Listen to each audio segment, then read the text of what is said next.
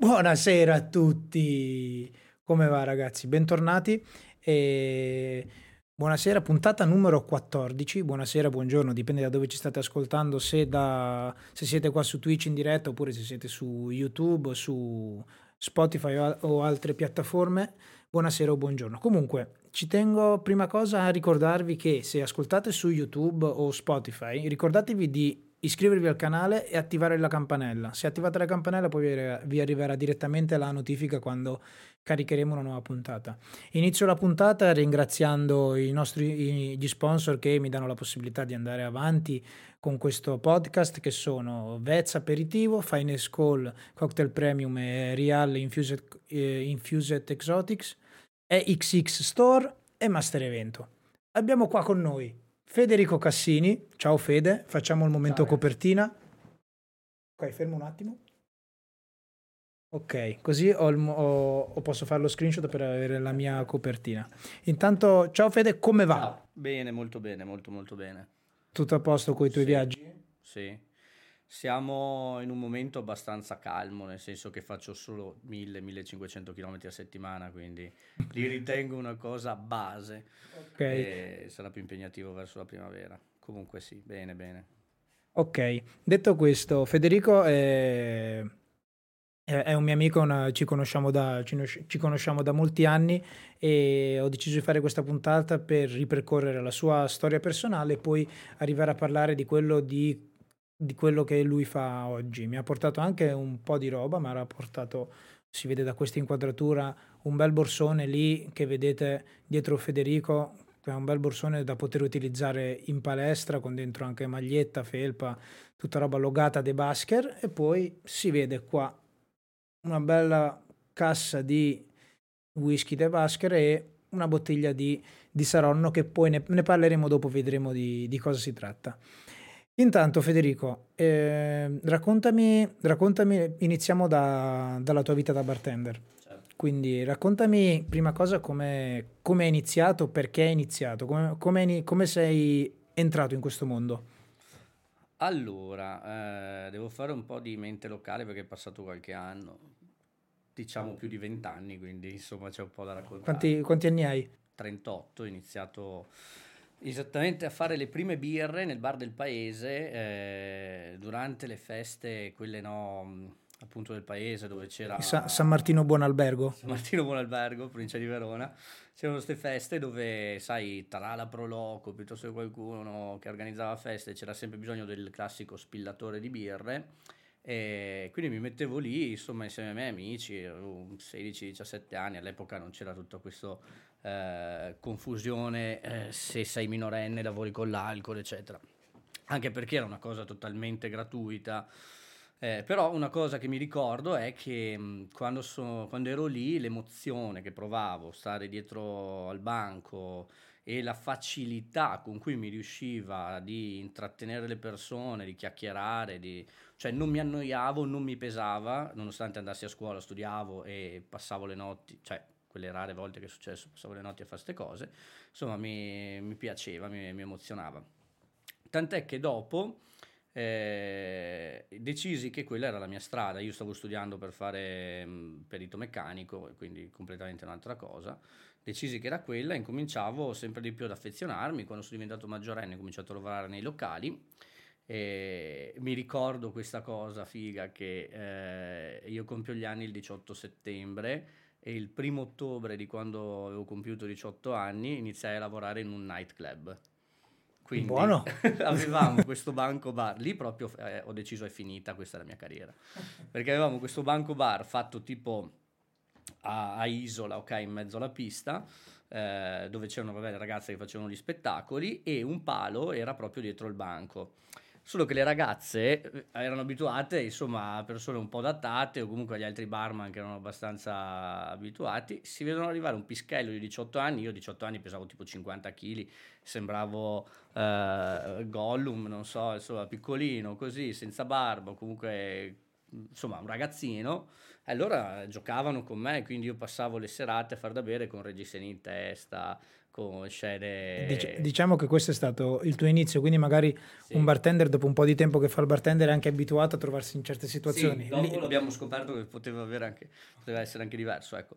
Sì, comunque diciamo che queste qua, tra diciamo, la socialità che ho trovato nel mio paese, quindi um, di stare dietro il banco, aiutare i miei amici, eccetera, e poi vabbè, questo diciamo l'altro lato del mondo del bar, che era la notte, che era il divertimento, eccetera, mi hanno emozionato e mi hanno fatto capire che volevo fare quello da grande.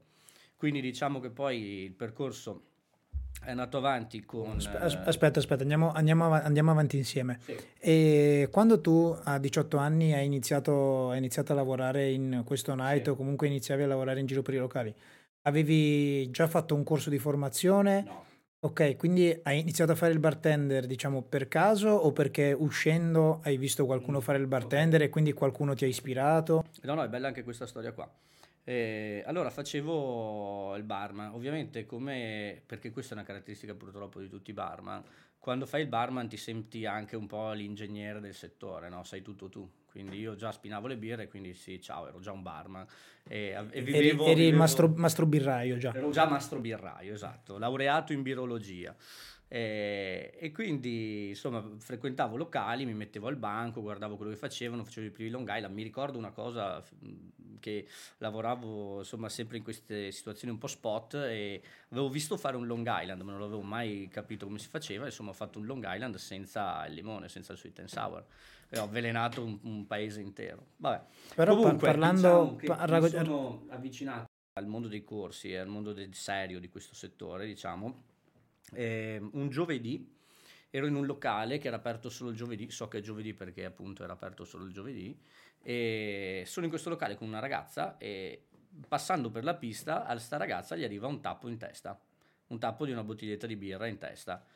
E io mi giro e vedo che sul banco c'era sto ragazzo, capelli sparati biondi, eh, stiamo parlando di 2002, 2003, quegli anni lì, e faceva flare, lanciava bottiglie. E io l'ho guardato e ho detto, no, è questa cosa cos'è?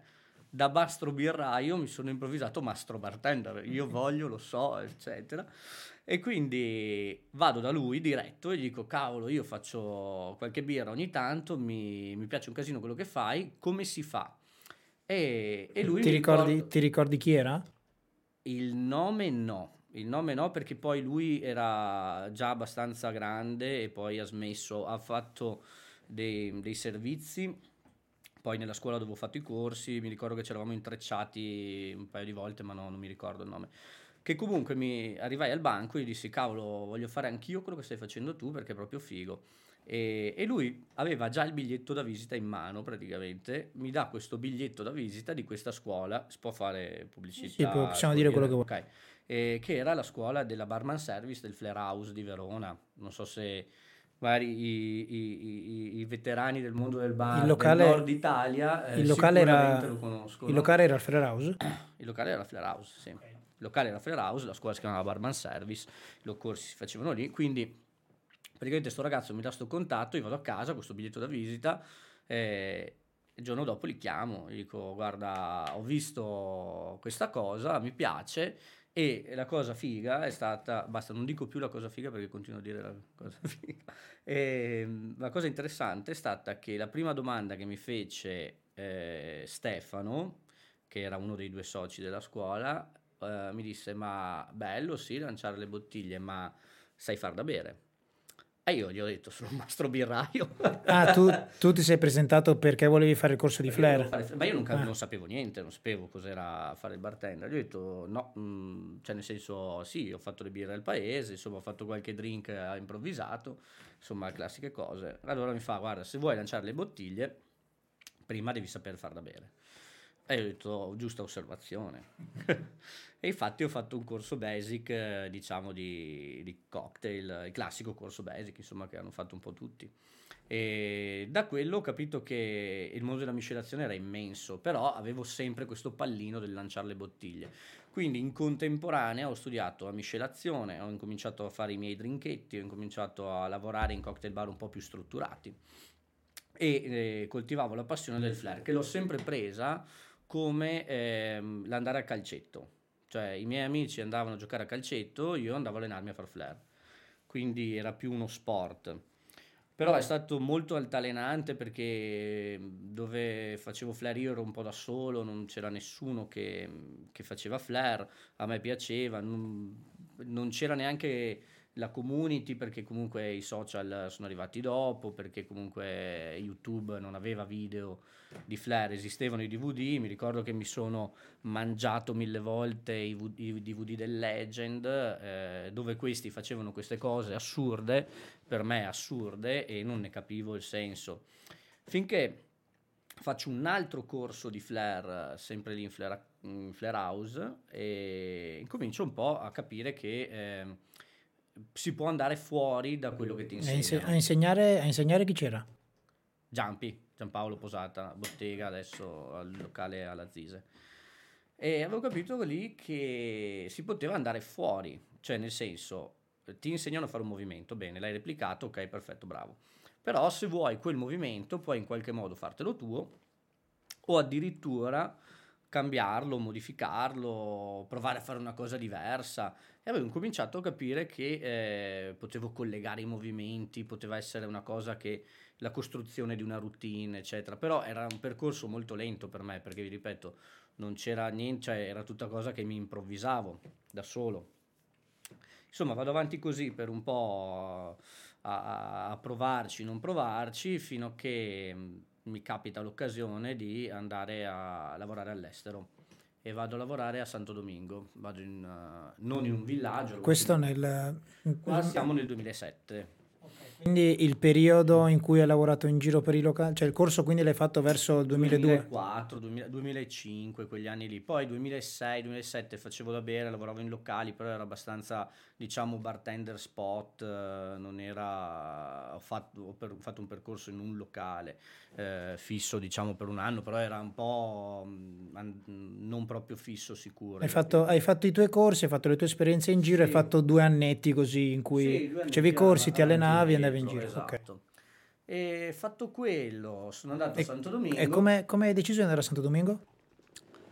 Eh, perché c'era un mio amico che mh, mm, lì veniva in questi locali dove lavoravo, che aveva eh, questi locali anche a Santo Domingo. E mi fa, guarda, se vuoi farti un'esperienza ti mando là, ti do la casa, perché ci davano la casa, il volo, eccetera, però sappi che la paga è misera, perché pro- cioè non sopravvivevi, devi essere bravo a far mance. Se fai le mance, quelle sono tutte tue, ovviamente il turismo americano, insomma, il turismo nord europeo, qualche soldino di, di mancia la viaggiava, ovviamente finivano tutti la sera stessa che li prendevi, perché andava, cioè noi non, non, lavoravamo in un villaggio, eravamo proprio in un paese, no? in una cittadina, Punta Cana, quindi lì uscivi la sera, c'erano i due localini, poi entravi nei villaggi in caso se se conoscevi qualcuno, insomma, li spendevi tutti. Cioè. Io sono stato a Punta Cana nel 98 con i miei genitori a Natale. Ho fatto Natale del 98 a 98, Punta Cana. Probabilmente quanti anni avevi? Eh, io otto. Eh, cosa hai visto? Hai mangiato i cocchi? Ah, no, non ho visto niente, siamo usciti dal villaggio.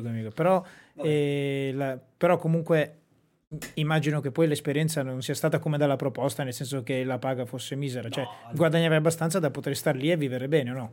Mm, noi, nel senso che no, non guadagnavo bene, era, ma ero ancora... Bene dico per stare lì. Per stare lì sì, ci potevi vivere, ma dopo un po' che sei ai Caraibi, che c'hai il mare figo, eccetera, ti manca l'asfalto e lo smog. Mm. Cioè non è, è, figo andare in vacanza in quei posti lì, secondo me, eh. dopo magari c'è qualcuno che ci vuole vivere.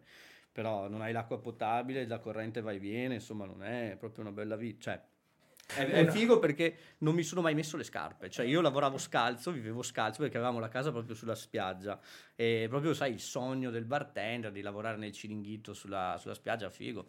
Cioè eh, l'ho quello... fatto come esperienza, no, no, non lo farei a quest'età. Quello, quello, che si vede in Cocktail, il film, del, che fa è proprio... una roba simile, sì, ah, guarda era anche fatto più o meno uguale, quindi sì, simile. L'unica cosa che mi ricordo quando ci sono stato io, quelle isole lì, sì, tutto bello, però tipo una o due volte all'anno viene res- raso tutto al suolo e, devo- e dovevano ricostruire tutto per, i, per gli uragani. Ci siamo trovati una tempesta tropicale, ti devi chiudere in casa. Sì, voglio dire, cioè, poi ci sono comunque quattro animali velenosi, c'è cioè la giungla, cioè, là insomma girano col macete. Voglio dire, non è che sia ehm, è figo, ti ripeto, andarci in vacanza. Comunque, vabbè, faccio questa esperienza, imparo una lingua perché ho imparato lo spagnolo, stando là quasi un anno, quindi eh, per forza di cose ho imparato lo spagnolo, ho coltivato un po' anche una cultura eh, diversa, perché là c'era uno stile di lavoro diverso, uno stile di mangiare, di vita diverso, eh, turismo completamente diverso, quindi insomma è stata una parentesi super positiva, lasciamo perdere il fatto che non si guadagnasse niente, però lascia, mi, ha, mi, ha, lasciato un bel, una bella traccia. Però mi ricordo che l'unica cosa che mi sono messo in valigia che volevo portarmi via era la flare bottle me la sono portata via e quindi mi mettevo, praticamente noi lavoravamo in due turni, no? o facevi la mattina fino a metà pomeriggio o da metà pomeriggio alla sera. E quindi io quando non avevo una delle due eh, ero lì davanti al bar, che era sabbia, a lanciare sta cacchio di bottiglia e lanciavo e lanciavo.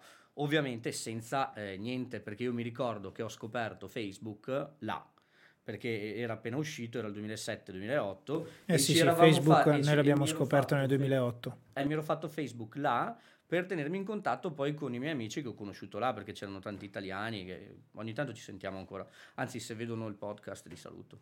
E, ehm, quindi mi porto via questa flare bottle e, fine. Dopo questa esperienza qua ritorno in Italia e eh, da lì diciamo ho incominciato un po' quello che è il percorso più uh, serio e completo del mio mondo del flare rientro e dopo un po' di mesi che ero rientrato ci capita un'occasione, a me un mio un collega, insomma un ragazzo che faceva il bartender anche lui nella zona, di gestire un locale. Eh, un locale dove si faceva flair ed era il sogno, quindi due ragazzi che gli danno in mano un locale, eravamo in due più avevamo un terzo socio che era un direttore di banca che quello faceva il suo compito, quindi ci diceva basta lanciare le bottiglie, eh, eh, i conti devono tornare, non offrite da bere, eccetera. E noi invece eravamo nella vena dell'entusiasmo di dire, caro, siamo i flair bartender che fanno divertire la gente e ci divertiamo anche noi. Avete, avete preso proprio in gestione il locale, nel senso sì. era proprio vostro? Era un cocktail bar, una discoteca? Cocktail bar, cocktail bar dove vabbè, si ballava anche lì non c'erano tante differenze come adesso, magari se devi avere le licenze apposta per ballare o no. C'erano i tavoli a una certa ora, quando c'era un po' più di casino, si spostavano ai lati i tavoli, si faceva rumba. Facevamo, mi sembra, il mercoledì, facevamo latinoamericano, il giovedì mm, afro, il venerdì italiano, il sabato discoteca, insomma quello che andava di moda in quel periodo lì.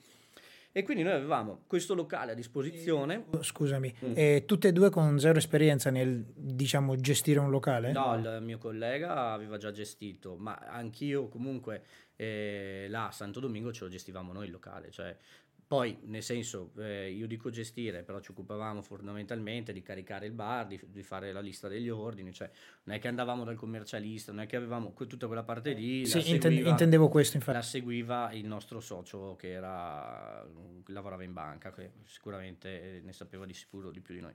Noi facevamo tutta la parte operativa, insomma, la, la parte bar, bar manageriale, diciamo, no? E quindi gestivamo sto posto, però la cosa bella è che il bar l'avevamo costruito per far flare. Quindi il banco bello largo, eh, dietro niente di vetro che si potesse rompere, anche perché spaccavamo di tutto, e noi andavamo al locale ore prima per allenarci. Quindi noi avevamo la possibilità di lavorare ad allenarci nello stesso posto. Quindi noi andavamo praticamente a casa solo a dormire.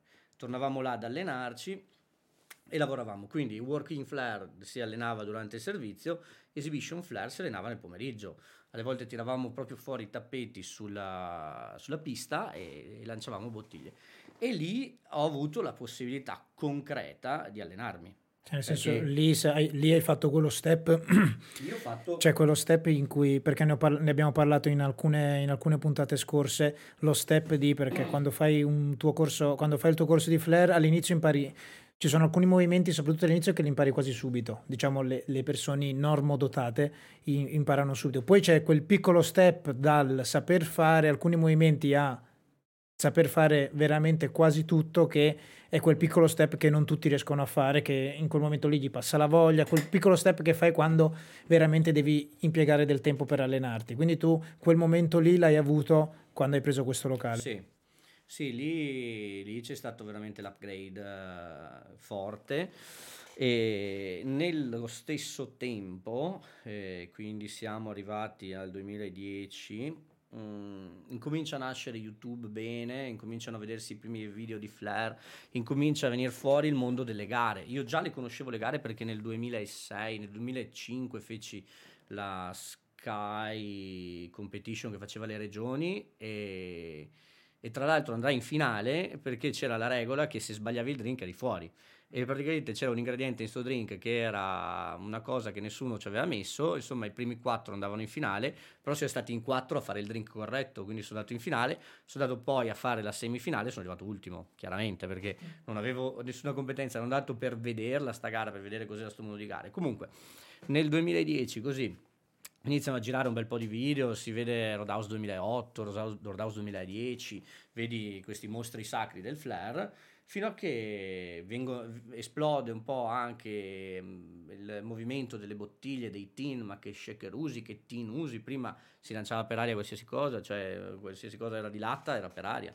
E quindi incomincia sta cosa, viene fuori il nome di Flare Shop, viene fuori Matteo Esposto e spara sta cannonata dicendo guardate che adesso faccio una masterclass con dei grandi nomi. Che questo, scusa ti interrompo, questo ne parlo nella puntata che ho fatto con Matteo, abbiamo parlato proprio dei suoi inizi, detto che uno degli step che gli ha dato la possibilità di arrivare diciamo alla maggior parte dei bartender e flare bartender in giro per l'Italia è stato proprio quando ha iniziato a fare questo tipo quando tra virgolette si è inventato questo tipo di corsi che sì, sì. apprende ah, beh, ne, parlo nella, ne, parlo nella, quarta puntata con Matteo Esposo del podcast però lui praticamente prendeva i migliori flare bartender che c'erano in Italia e nel mondo due li metteva insieme e faceva questo co- e organizzava questo corso. E da lì a, immagino che vi siate conosciuti in questo modo voi due. Sì allora, eh, subito era nato con un'idea di Marco Canova e Matteo insieme, dove mh, mm, faceva Marco Canova il corso e, e Matteo lo, lo, sponsorizzava con Flare Shop perché Marco li faceva già a Londra, lui viveva a Londra all'epoca. Dopodiché si è capito che la cosa funzionava, allora si è cominciato a fare la guest, si è cominciato a fare l'ospitata, quindi c'era sempre il Canova e eh, una guest. La prima guest grossa che fanno è Tom Dyer, vabbè hanno fatto prima mm, eh, Mauro Marchetti Mauro che Marchetti, salutiamo, aspetta, aspetta, un attimo che Mauro Marchetti ci segue sempre e tra l'altro lui lavora in un cocktail bar qua a 700 metri sì. che si chiama Cielo e io, andiamo a trovarlo. Io mi, mi sono accorto, lunedì penso sia chiuso, mi, mi sono accorto che lui lavorava qua perché questo cocktail bar ha un LED wall esterno che dà sulla strada e mi ricordo che vedevo un bartender che faceva flare. Mm. Però io l'ultima volta che ho visto Mauro Marchetti era tanti anni fa e quindi non l'ho riconosciuto Ma subito. Come... Jesu, sì, sì, e vabbè, comunque lo salutiamo e abita qui. E sarà anche lui un ospite del, del podcast. Vabbè, comunque, il primo, il prim, la prima. Mi ricordo che all'inizio è stato solo Marco Canova come corso, sì, poi dopo hanno fatto Marco e Mauro Marchetti, Mauro Mauro poi è arrivata... eh, forse ha fatto anche Canova Mastro, può essere in quel periodo lì, non mi ricordo. Insomma, praticamente fino a che a un certo punto questa cosa gli sfugge di mano, esplode e fa Canova Tom Dyer. Dove lo fa? A 100 metri da casa mia. Canova Tom Dyer è stato quello lì, diciamo che ha avuto più corsisti, che sì. vabbè, spiegalo. Sì, beh, abbiamo dovuto fare due settimane perché si era talmente riempito che si è dovuto fare una settimana in più. Eh, e quindi Canova Tom Dyer a 100 metri da casa mia, io che avevo, ero preso bene, mi stavo allenando bene, chiamo il, l'esposto e gli dico, ascolta, vengo a fare il corso e io pensavo, come nel discorso iniziale del mastro birraio, io pensavo che le mie conoscenze di flair il tempo che ci stavo dedicando ad allenarmi eh, fossero ben più che sufficienti per avere un buon livello. Arrivo davanti a Tom Dyer e mi abbatte qualsiasi scudo, diciamo, avessi nei confronti del mondo del flair e mi fa vedere tutta una marea di cose che io non avrei mai raggiunto da solo. Cioè, non, de, concettualmente sono delle cose del, che vanno contro le leggi fisiche, ok? E che non, non, sarei mai riuscito, cioè, nel senso... Calcolando che lui ha anche soltanto un occhio che funziona. Calcolando che è storto. e questo però, eh... ne, volevo, ne approfittavo per dirlo, questo tipo di corso E non dico che è la stessa cosa, però dico che questo tipo di corso, questo tipo di format è anche la genesi di quello che adesso è Master Evento, diciamo, no? Sì, adesso l'evento è più complesso. Sì, sì, infatti dico, dico era proprio la genesi di quello, di quello che è Master Evento sì, oggi. Eh, diciamo che è nato così. Sì, mh, mm, sono due cose diverse perché quello là era solo ed esclusivamente Flare. Sì, sì, sì, però dico è la genesi di quello che sì, oggi sì. poi ha, ha, ispirato. 0, sì. Il 2.0 di, di quel corso lì. Comunque, allora arriva Tom Dyer con questo occhio mezzo così mi fa vedere tutte queste cose, tra le quali mi fa vedere i multiplex, no? che non so se avete presente quali sono, chi fa Flare probabilmente lo sa. E io non Vabbè, so, spiegalo, cioè, spiegalo pure. Multiplex, prendi due bottiglie con una mano, le lanci, una fa un giro, l'altra ne fa due, acchiappi la prima, acchiappi la seconda, no? Eh, che eh, ad un essere umano normale come mi considero io non sarebbe mai venuto in mente di fare un lancio del genere. Invece Tom mi fece vedere che Multiplex apre una categoria di movimenti che poi c'erano i vari, mh, vari altri tipi di passaggi di movimenti che, eh, ripeto, eh, difficilmente uno può mettersi di una vita ad allenarsi, non ci arriva. Quindi faccio questo, questo, corso con Tom, mi richiudo nel mio locale a lavorare, ad allenarmi uh, senza fiato, cioè rimanere senza fiato, fino a che incomincio ad ottenere qualche risultato, comincio a presentarmi nelle competition e finali sempre, finali sempre eh, incomincio a girare un po', a fare qualcosina in giro in Italia, un po' in Europa. Ho fatto eh, una settantina di gare, insomma, di cui più della metà, insomma, finali, anzi molte, una cinquantina di finali. Dal 2008 e, al 2013? Al 2012, sì, 2013, fino a che mi sono rotto la gamba, che poi ho smesso perché eh, sono stato a letto un mese, un'estate, vabbè. E quindi lì ho incominciato a far finali, però avevo la, la maledizione del terzo o quinto posto perché io a casa ho una valanga di terzo posto e un'altrettante valanga di quinto posto. Vittorie poche, ho vinto un paio di volte, due o tre volte, qualche secondo posto, insomma, diciamo non ero proprio non sono mai stato un bartender ai livelli del mastro. Vabbè, eri, eri, eri, come me, tra quelli bravi, non il più bravo, però tra quelli bravi. Tra quelli che comunque sape- ti dovevi allenare la finale te la dovevi allenare perché in finale ci andavi, anche se magari il candidato decimo posto, però la finale ce l'avevo e la preparavo. E mi ricordo che una volta a Rimi, a Pescara forse, a Pescara da Fabio Forgione, i ragazzi di Pescara, eh, feci una gara a zero drop.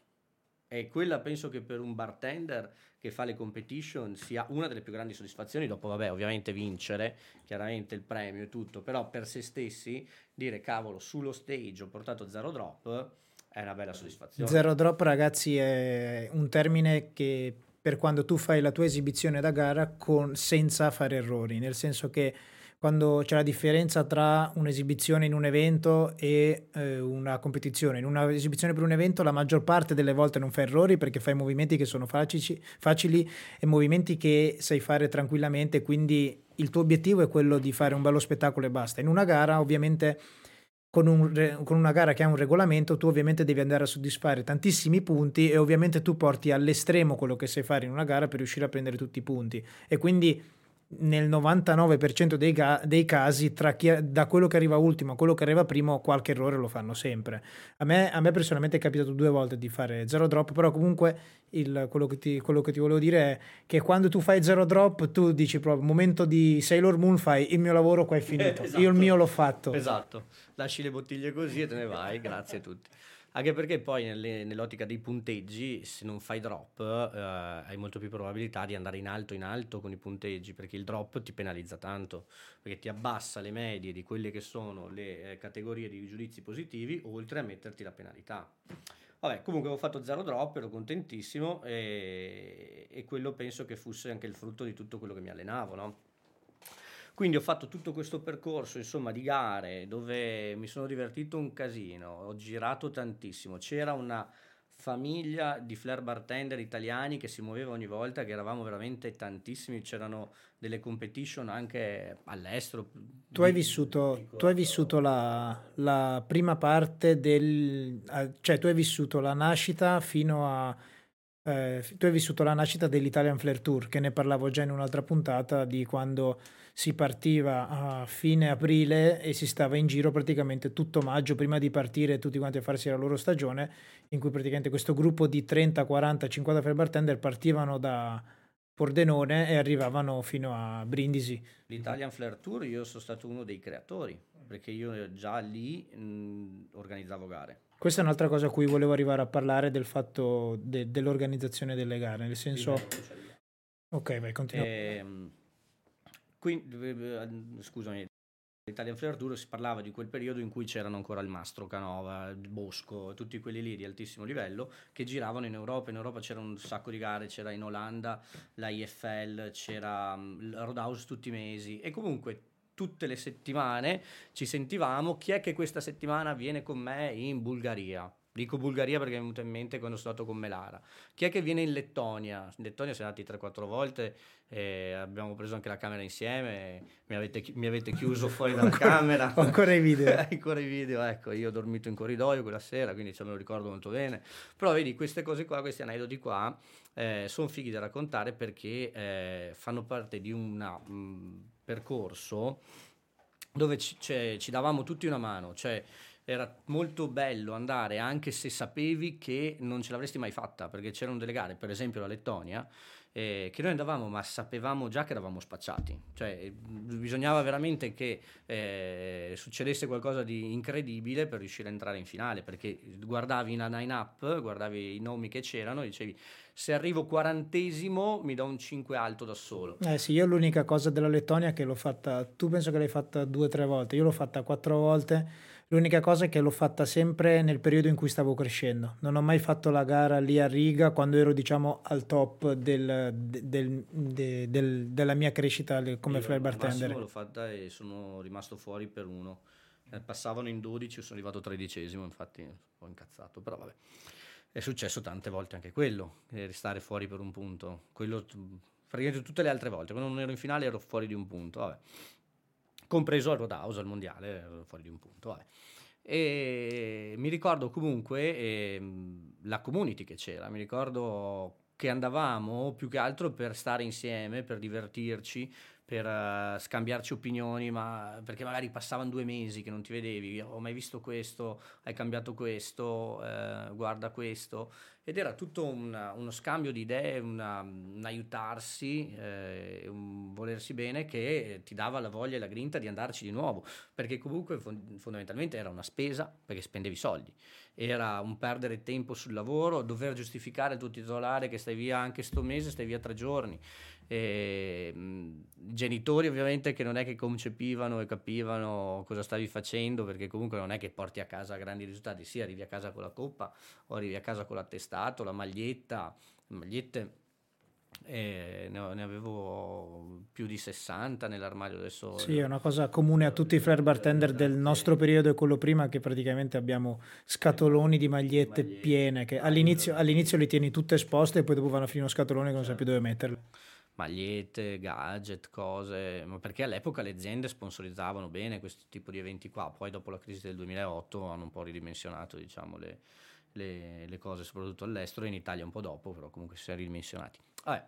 Comunque dicevo, dicevo, la cosa più bella di quel periodo lì che mi ricordo è appunto questi viaggi. Mh, mm, la condivisione eh, mezze giornate in treno per andare in un paesino della Calabria che non sapevo neanche, non saprei neanche come si chiamava, dove c'era quella, a Paola, gara, a Paola. quella gara. Eh, siamo stati in treno un giorno per andarci, però era divertentissimo. Il giorno dopo bisognava andare a Brindisi. Figo, comunque, vabbè, questo diciamo che è l'asso temporale dal 2010 al 2013, ok? Eh, che aspetta, 2009, avvicinati un pochino. Scusa, 2009-2013, ecco così. Poi nel 2013 mi sono rotto la gamba, ho fatto un disastro, sono dovuto stare fermo per tanti mesi, eh, però già lì mh, avevo preso Flare Shop. Ok, aspetta, arriviamo, arriviamo okay. a Greg. Adesso parliamo un attimo del... perché comunque hai fatto, hai fatto una cosa che non è comune a molti flare bartender che nello stesso momento in cui tu comunque eh, facevi la tua crescita personale a livello di bartender, perché comunque in tutto questo, in tutto questo lasso di tempo immagino che tu comunque comunque eh, crescevi come bartender nel senso di conoscenze, gestione e queste cose qua, in parallelo facevi le tue gare, però tu, a differenza di tantissimi altri, quello che ne ho parlato io nei miei canali social in, questo, in questi giorni, è che tu ti sei anche molto adoperato e speso anche per organizzare competizioni. Sì. Quindi ti piacevano i viaggi, ti piacevano le gare e tutto quanto, però tu ti sei sì. molto impegnato in quegli anni in cui partecipavi anche ad organizzare le proprie gare. No, non mi ricordo quante, ma 6, 7, 8 gare le avevi organizzate tu nelle tue zone. Sì, allora, beh, no, allora, la prima è stata Salice Terme. Ok, io, Eravamo, io, io lì non c'ero. Eh, era il 2000 e 11 9, penso. 10, no, l'ho fatta due volte là. 9, 2010, mi ricordo. Insomma, lavoravo a Salice Terme. Eh, Dov'è Salice Terme? Che sono ignorante. di Pavia, ma Alessandria, Pavia lì in mezzo, adesso non mi ricordo di preciso. Eh, con Davide Bilotta, che era un altro flair bartender che adesso vive, credo, a Londra. Davide Bilotta era quello sardo? Quello sardo. Ah, Davide Bilotta, sai cosa? Me, me lo ricordo fatto un casino con i microfoni, ecco, lo eh, faccio due o tre volte a puntata, scusate. Davide Pilotta, eh, quel ragazzo, eh, me lo ricordo perché una volta doveva darti dei soldi e me li aveva dati a me perché io andavo a Londra a fare Roadhouse, non so se ti ricordi. E mi ricordo sta cosa che lui prima cosa era a Londra, parlava inglese abbastanza bene, ma italiano non lo parlava. Eh, parla sardo. parlava sardo e basta. e mi ricordo che mi, dovevi, mi doveva dare, non so non mi ricordo quanto ti doveva dare, e comunque mi dai soldi mi dà un pugno di soldi. Che vi ricorda che mi fa quanto ti devo dare? Io gli dico quanto ti devo e lui mi dà un mette la mano in tasca mi dà un pugno di soldi così faccio cos'è sta roba? Mi fa vanno bene vanno bene tieni pure il resto tutto in sardo. E praticamente erano i soldi tutti quanti erano degli scontrini rovinati praticamente questi soldi. Erano dei tin che gli avevamo mandato a Londra con Flare Shop sì sì. E, ehm, Vabbè, ero sta... a Salice Terme con Davide Bilotta e c'era la Nine Bar di Andrea Lattuada che gestiva questo locale, noi praticamente eravamo i bartender, il locale si chiamava Las Vegas, richiamava un po' lo mood Las Vegas, tant'è che il banco bar aveva una roulette e un tavolo da blackjack. In una station c'era il tavolo da blackjack, in una station c'era... No, come, come Las Vegas. E quindi tu potevi parlare con me e giocare con me quindi giocavi a, a um, le fish erano consumazioni, insomma vabbè era un po' per intrattenere il pubblico e facevamo flare. E lì avevano detto dai che organizziamo una gara, il posto era fighissimo, c'era la scuola che ci supportava, c'erano già gli sponsor pronti e quindi abbiamo fatto la Salice Terme Flare Open. Eh, il primo anno è stato carino perché abbiamo fatto una trentina di competitor, abbastanza semplice. Il secondo anno ci è esplosa in mano. Aveva vinto Canova il primo anno? Uh, no, Canova era in giuria, era già in giuria. Ah, bo- ah, sì, perché lui si era fermato nel 2010. Sì. Penso che avesse vinto Bosco allora. Uh, una l'ha vinta Rodrigo, l'altra Luca Valentin, mi sembra. Non mi ricordo che aveva vinto Bosco. Allora Bosco forse. Bosco. Ma che ti sbagli con l'Italian Flare Open. Non lo so, mi ricordo però che un Salice l'aveva vinto Bosco perché Salice Terme fa parte di quelle gare che erano nel periodo in cui io mi allenavo tanto però ancora non avevo iniziato. Quindi Salice Terme era una di quelle gare di cui io avevo guardato tutti, tutti i video perché stavo, stavo proprio imparando in quel periodo. Comunque, facciamo questa gara. Eh, la prima anna- adesso sono ricordi un po' sbiaditi. Eh. La prima annata è andata benino, c'era Daniele Arcello che ha fatto spettacolo, mi ricordo. E secondo anno ci esplode in mano, cosa facciamo? Abbiamo fatto sta gara di due giorni. Quindi il primo giorno le qualifiche in un locale, la finale il giorno dopo la sera in un altro locale, però durante la giornata del secondo giorno un'attività in una piscina. Eh, avevamo fatto un cinema pazzesco ma, e c'erano grandi nomi perché era una gara estiva ed estate non c'era niente, le gare erano tutte a ridosso del Roadhouse, quindi verso novembre e durante il periodo invernale.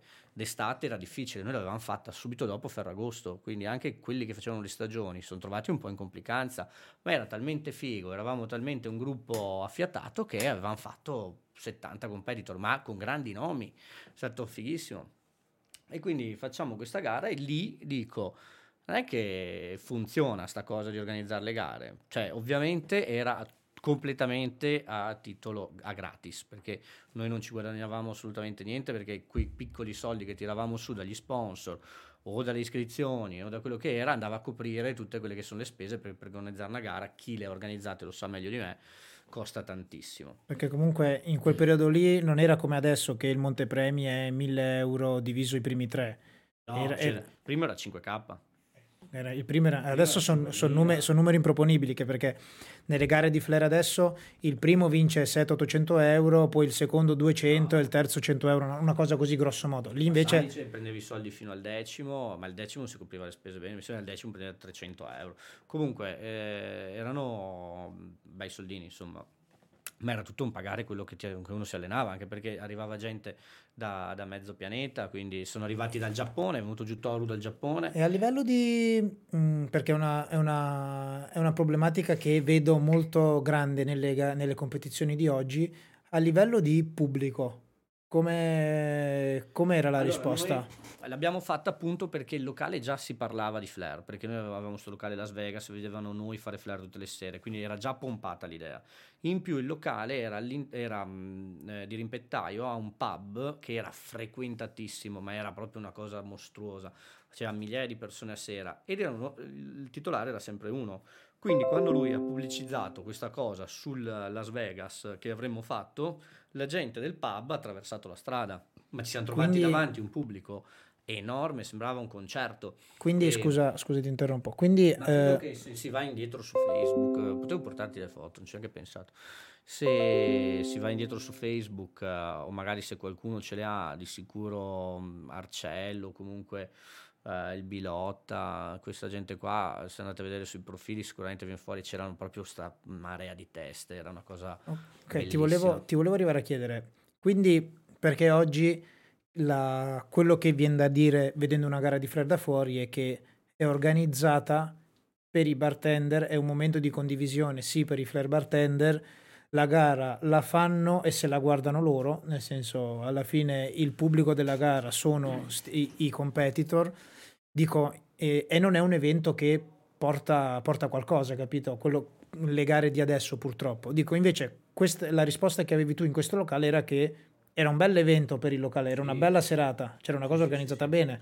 Beh, ma tu considera che le gare una volta, cioè, pensa, scusami, pensa al Roadhouse, Roadhouse era tutte le domeniche, eh, cioè scusami, una domenica al mese, eh, scusami, due domeniche al mese perché una era solo per gli UK e il London Post gli faceva l'articolo.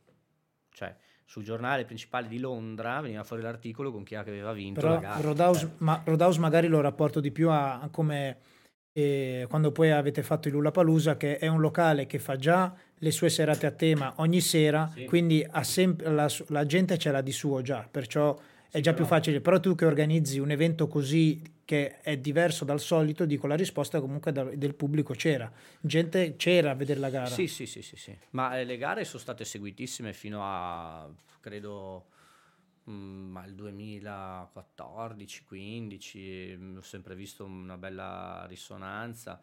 Poi dopo magari, perché c'è stato uno stallo, secondo me, dove si sono un po' fermate le gare, e, ce n'erano sempre meno, adesso sono un po' ripartite, quindi bisogna forse un po' riabituare anche la gente a quello che è questo tipo di comunicazione e, soprattutto convincere le aziende a, a seguire questo tipo di ottica, ma bisogna farlo con un po' più di serietà perché le gare di adesso secondo me tante volte sono sì, un po' raffazzonate, io sto vedendo un po'.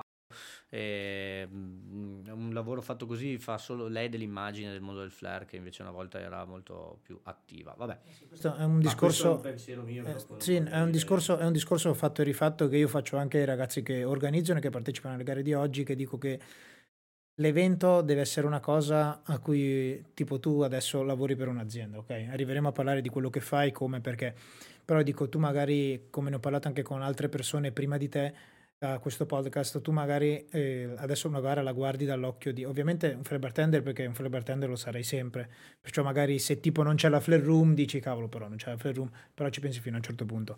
E, però tu da, da comunque brand ambassador comunque rappresenti un'azienda, certo. dentro di te tu dici, questa cosa l'ho, l'ho già detta uguale in un'altra puntata, tu dici gli do 2000 euro per fare sta gara, gli spendo i soldi per farmi il banner, spendo i, i soldi in prodotti che gli do per fare il mio drink e questa è l'immagine o, quei, o, questi 2000 euro li do a Carmine che mi segue per tre mesi il prodotto e mi porta un altro tipo di risultato, capito? Questo, questo è poi quello a cui ti trovi, a dove, quello, quello a cui ti trovi, a, a cui dove devi, devi scegliere tu, no? Certo. E, più che altro perché non c'è mai un progetto che sia veramente percorribile, però magari parliamone dopo. Insomma, ok, e vabbè, non, cioè nel senso non è che voglio insegnare a qualcuno o a dire, eh, beh, ma se fate una gara in quel modo forse possiamo intervenire perché non sarà mai vero. È proprio questo mondo qua che va un attimo ridimensionato. Però è, insomma, Vabbè, lo, lo, affr- lo, affrontiamo dopo. Ah, e comunque, se tu i, organizzi questo Salice Terme, sì. l'anno dopo diventa ancora diventa una bomba e inizi e comunque ne, hai fatto un tuo percorso di organizzazione di gare. Sì, allora con Salice Terme che è nata in, in, in estate, e... mi, scusami, mi ricordo che venne a quella gara Chicco Greco e c'erano i ragazzi di Bologna così e gli anni dopo poi venne fuori. Ma dai che la faccio anch'io una gara così ma dai che la faccio anch'io e nasce un po' così l'Italian Flair Tour. Partiva da Bologna andava poi a mm, Gaeta Brindisi alle volte si è andati fino in, in Calabria mm, c'è stato un anno che siamo partiti da Verona che l'avevamo organizzata da Verona quindi no, siamo partiti da Pordenone siamo partiti da Pordenone con, con uh, Federico Cremasco, mi ricordo, sì. Insomma, c'è stata un po' questa cosa che ritorna sul discorso dei viaggi. Ecco, lì cercavo sempre di essere partecipe organizzandone una. Comunque, diciamo che tra Salice Terme e quando mi sono rotto nel 2013 facevo un po' una po' l'altra. Un'altra cosa che sono riuscito a fare dagli ultimi due anni, diciamo prima di farmi del male, era anche provare a fare la giuria, perché tante volte uno si trova a uh, fare il, la gara, leggere un regolamento, leggere uno scoring system, ma non sapere come interpretarlo, perché ehm, leggere un regolamento che ti spiega cosa sia mh, la difficoltà piuttosto che l'originalità, piuttosto che lo smoothness, e avere un parametro da 0,50 che era il, il punteggio che si, che si, attribuiva, è come faccio io a capire quanto valgo, in base a come mi è piaciuto il giudice Invece ci sono delle cose, ci sono degli schemini che si possono fare dove sei abbastanza matematico, ovviamente su certe cose c'è anche l'impronta, diciamo, della personalità. Allora volevo capire queste cose, mi sono messo a fare un po' di giurie. Nel frattempo la mia carriera, diciamo, da flair bartender andava un po' in discesa perché incominciavo ad avere sempre più impegni lavorativi. Eh, mi piaceva un po' di più, forse mi avrei voluto fare la parte del giudice, fare la parte dell'organizzatore la ciliegina sulla torta ce l'ha messa il fatto appunto che mi sono rotto sta cacchio di gamba che l'abbiamo detto tre volte, che sono dovuto star fermo e da lì in poi non ho più ripreso. Quindi ho tenuto sempre la corrente, il filone di pensiero sul mondo del bar, ma ovviamente ho dovuto appendere la flare bottle al chiodo.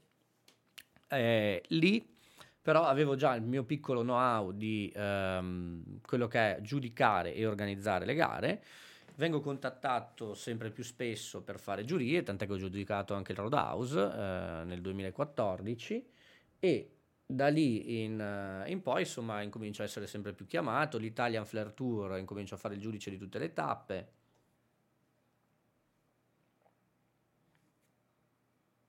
Grande, ci metti la pubblicità quando bevo? Eh sì, Grande. Così, così non ti si vede mentre bevi. Improvvisata la pubblicità, mi stavo soffocando, grazie Carmine. E quindi giurie, giurie all'estero, ehm, organizzazione, fino a che diciamo la, la, più bella, la più carina che abbiamo organizzato è sicuramente stata Lula Palusa, dove noi facevamo una gara stile Roadhouse, quindi una qualificazione a tappe durante l'anno. Che Lula Palusa l'hai organizzata per un anno intero? Lula Palusa, di più. allora, l'aveva ripresa in mano Matteo Melara per un anno, mi sembra. L'ha fatto Primo anno l'ha fatto Melara. Sì. Primo anno l'ha fatto Melara. Dopo lui non riusciva più a seguirla, l'ho seguita io e l'ho tenuta per tre anni. E dopodiché la ripresa mi sembra Melara con Flair Academy, eh, non vorrei dire l'ultimo anno l'hanno fatto loro, perché io non riuscivo più a seguirla io, dico, non, non, mi ricordo per quale motivo. So che io comunque tre anni li ho fatti in, ed era, ed era figo perché era molto mh, mm, intelligente come cosa, perché avevamo lo stesso praticamente regolamento WAFA del, del, del Roadhouse, perché la WFA a un certo punto quando ha preso in mano anche Roadhouse eh, aveva un po' schematizzato un regolamento abbastanza intelligente e soprattutto molto easy da comprendere avevamo utilizzato lo stesso schema, utilizzavamo più o meno le stesse date a ridosso del Roadhouse in modo che se un competitor doveva partire dall'America piuttosto che dal Giappone, piuttosto che eh, farsi viaggi come quel ragazzo siberiano che ha fatto 5 giorni di treno per venire perché abita, abita non so in che paese della Siberia e quando ci ha raccontato che ha fatto 5 giorni di treno eh, sono rimasto allibito, beh, quella è sicuramente voglia di fare e consapevolezza. Comunque, Facendo così un, un, competitor dall'estero poteva poi fare Milano, Milano-Londra con 19 eh, euro con la Ryanair, c'era il volo. Si faceva si, venerdì a Milano e domenica a Londra. Faceva il venerdì a Milano e noi facevamo il venerdì, sì, eh, non mi ricordo, vabbè. Venerdì e anche la World Final, quindi anche lo schema di, di qualifica era più o meno uguale, quindi i primi tre competitor della tappa si qualificavano per la World Final di fine anno e anche la World Final era a ridosso della World Final del, del Roadhouse, quindi noi avevamo praticamente le stesse line-up del Roadhouse e questo era fighissimo. Eh, ovviamente non abbiamo fatto per andare in contrasto a Roadhouse, anzi per aiutarli, perché anche all'epoca Oliver Pluck che organizzava era molto contento, tant'è che ci ha invitati anche su a Londra a, a sì, c'erano, c'erano, anche degli scambi, nel senso che chiamavi anche lui a fare giuria. Sì, sì, dopo io chiamavo lui, certo, sì, ho chiamato lui un, pe- un bel po' di volte e veniva giù con Marco Bernardi eh, ex Flair bartender anche lui, eh, venivano giù poi quando venivano giù dall'Inghilterra venivano giù anche pezzi da 90 insomma a fare la gara quindi era anche figo cioè divertente. C'era ogni gara era una scuola perché ogni volta li vedevi ti dico una, ti racconto questa. Eh, Limelight 2007 2007, 2008, 2007, quando ho fatto quella gara... Ok, che... Limelight è una, è, una, è una, gara, ok. No, no, no, la Limelight è un locale di Milano, non so se esiste ancora. E, um, c'era la Sky Vodka Competition dove io ero stato qualificato perché gli altri avevano sbagliato il drink e ero passato nei quattro, dopo sono arrivato ultimo. E vado a fare sta finale arrivo sto limelight io comunque il flare che avevo visto fino a quel momento lì sì era un bel flare ma non niente cioè non avevo mai visto uno che si ferma la bottiglia sul gomito e insomma arrivo a sto limelight e c'era sta scaletta di, d'accesso esterna, tipo quelle antifuoco, lì come si dice, eh, dove c'era sto tipo che eh, praticamente appoggiato alla scaletta antincendio fuori, lancia la bottiglia, la ferma sul gomito, ma sotto c'era il vuoto e le macchine parcheggiate. Ho detto, ma questo cioè, ma, ma ci, ce la fa? Cioè, se gli cade che un movimento del genere, ho detto 9 su 10 ti cade, cioè è impossibile che tu lo fai. Invece preciso, pan così, dopo scopro essere Sebastian Ogovic. E... Ne, parliamo, ne parliamo nella puntata del mastro di questo Sebastian. Sebastian Ogovic, allora ho detto, ah, ok, quando l'ho visto fare flare, sono rimasto stranito da due cose, perché io l'avevo visto fuori che fa sta cosa, lo ferma, e per me era allucinante. Allora dico, voglio vederlo. Va in stage Sebastian Ogovic, eh, inizia uno schifo working flare uno schifo. Cioè, io la mia routine di working flare da appena arrivato era mm, uguale o migliore. E ho detto, ma cos'è sta roba? Poi inizia l'exhibition flare e ho detto, ah, ok, scusa, cioè, t- tanta roba, perché loro si allenavano tantissimo solo quello, no? il working flare era mm, magari una cosa un po' più accessoria. Dopo è stato necessario fare working flare perché i regolamenti sono cambiati, però all'epoca potevi ripresentarti quasi con le bottiglie vuote che andava bene. Vabbè, parentesi di questa cosa, finisce lì. Dicevamo, gare, Lula Palusa, Uh, abbiamo organizzato Lula Palusa per un bel po' fino a che diciamo nel, nel frattempo però nel 2012 preso, avevo preso Flare Shop io sì quello, quello ci, te lo domandavo io tra un attimo comunque okay. finisci pure di dire Lula Lula Palusa basta, è stata una bellissima esperienza, abbiamo fatto grandi nomi, abbiamo fatto grandi cose anche per, su Milano, comunque avevamo un bel pubblico perché poi eh, la cosa bella era che i, i vari competitor italiani soprattutto si portavano le curve come lo stadio perché c'erano dei momenti in cui gareggiava qualcuno e esplodeva il locale perché aveva tutti i suoi amici dietro e quindi c'erano le varie tifoserie che si facevano il tifo ed era fighissimo perché... Era bello perché eh, avevi una... nel senso mh, mm, tu come organizzatore avevi comunque una bella offerta da poter dare perché comunque facevi fare una gara in un locale a Corso Como. Sì. Le, comunque eravamo a Milano, perciò era un problema che c'è, sempre, c'è spesso stato nelle nelle gare che di solito l'organizzatore lo organizza vicino a casa sua e magari si è organizzata nei paesi o nei locali, però lì essendo nel, in, un, in, Porta Garibaldi, in Porta Garibaldi eh, hotel e B&B sono tutti attaccati, c'è tutto, siamo a Milano eh, e anche uno che viene dall'America, Giappone, Argentina, Stati Uniti, da ovunque arriva, comunque viene a Milano, perciò era, era bello offrire. Mondo, eh. Lì abbiamo fatto tutto il mondo, cioè non ce n'è tutti quelli che erano operativi in quegli anni l'hanno passato il Lulapalooza. Eh, ed era bello, era proprio un bel momento, bei ricordi. C'è una bella foto dove facciamo il selfie con dietro tutto il pubblico e c'è tutto questo canale di teste. Eh sì, me lo ricordo. Eh, secondo me tanta gente da quelle serate lì si è emozionata, è diventata bartender probabilmente ai giorni d'oggi, starà facendo bar in qualche locale. Eh, sicuramente sì, avremmo ispirato centinaia di persone in quegli anni.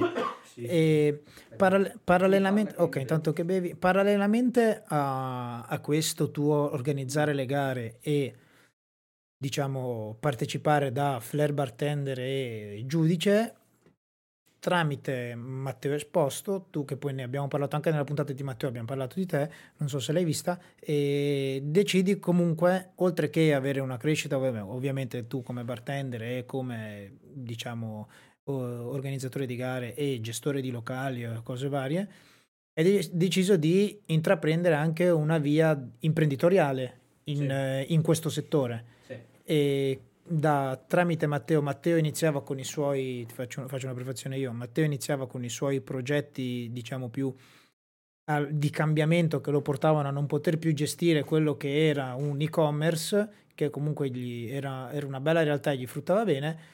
E io mi ricordo che ancora io e te non ci conoscevamo tanto bene, diciamo che abbiamo iniziato ad avere un, un, buon rapporto, a conoscerci bene come amici dopo che tu hai preso, hai preso il sito, anche se già ci conoscevamo e decidi di eh, rilevare questa attività, di rilevare questa azienda da Matteo Esposto. Sì, sì. Raccon- raccontami, raccontami prima cosa come sei arrivato a pensarci, perché e poi vabbè raccontami la storia. Allora, come cioè, da, da cosa nasce? Non me lo ricordo, però mi ricordo che in quel periodo lì io ero una scelta. Scusa che mi ha fatto mangiare la pizza Carmine in dieci minuti perché eravamo in ritardo e adesso è qua che ogni tanto si fa sentire. Però trattengo. Allora, era il 2012, io ero a, mm, a un impasse, quindi avevo fatto parallelamente diciamo, a tutto quello che è il mondo delle gare, delle organizzazioni, delle, delle, mm, delle, de, de, di tutto quello che gira intorno al mondo del flair, facevo anche il bartender, cioè lavoravo, non è che mantenevo di quello. E mm, ero arrivato a un punto dove volevo capire cosa avrei fatto da grande, quindi mi apro un mio bar, mh, mm, faccio una scuola, eh, cosa faccio? Perché eh, l'università del bar finisce lì, dopo uno deve fare una scelta, no?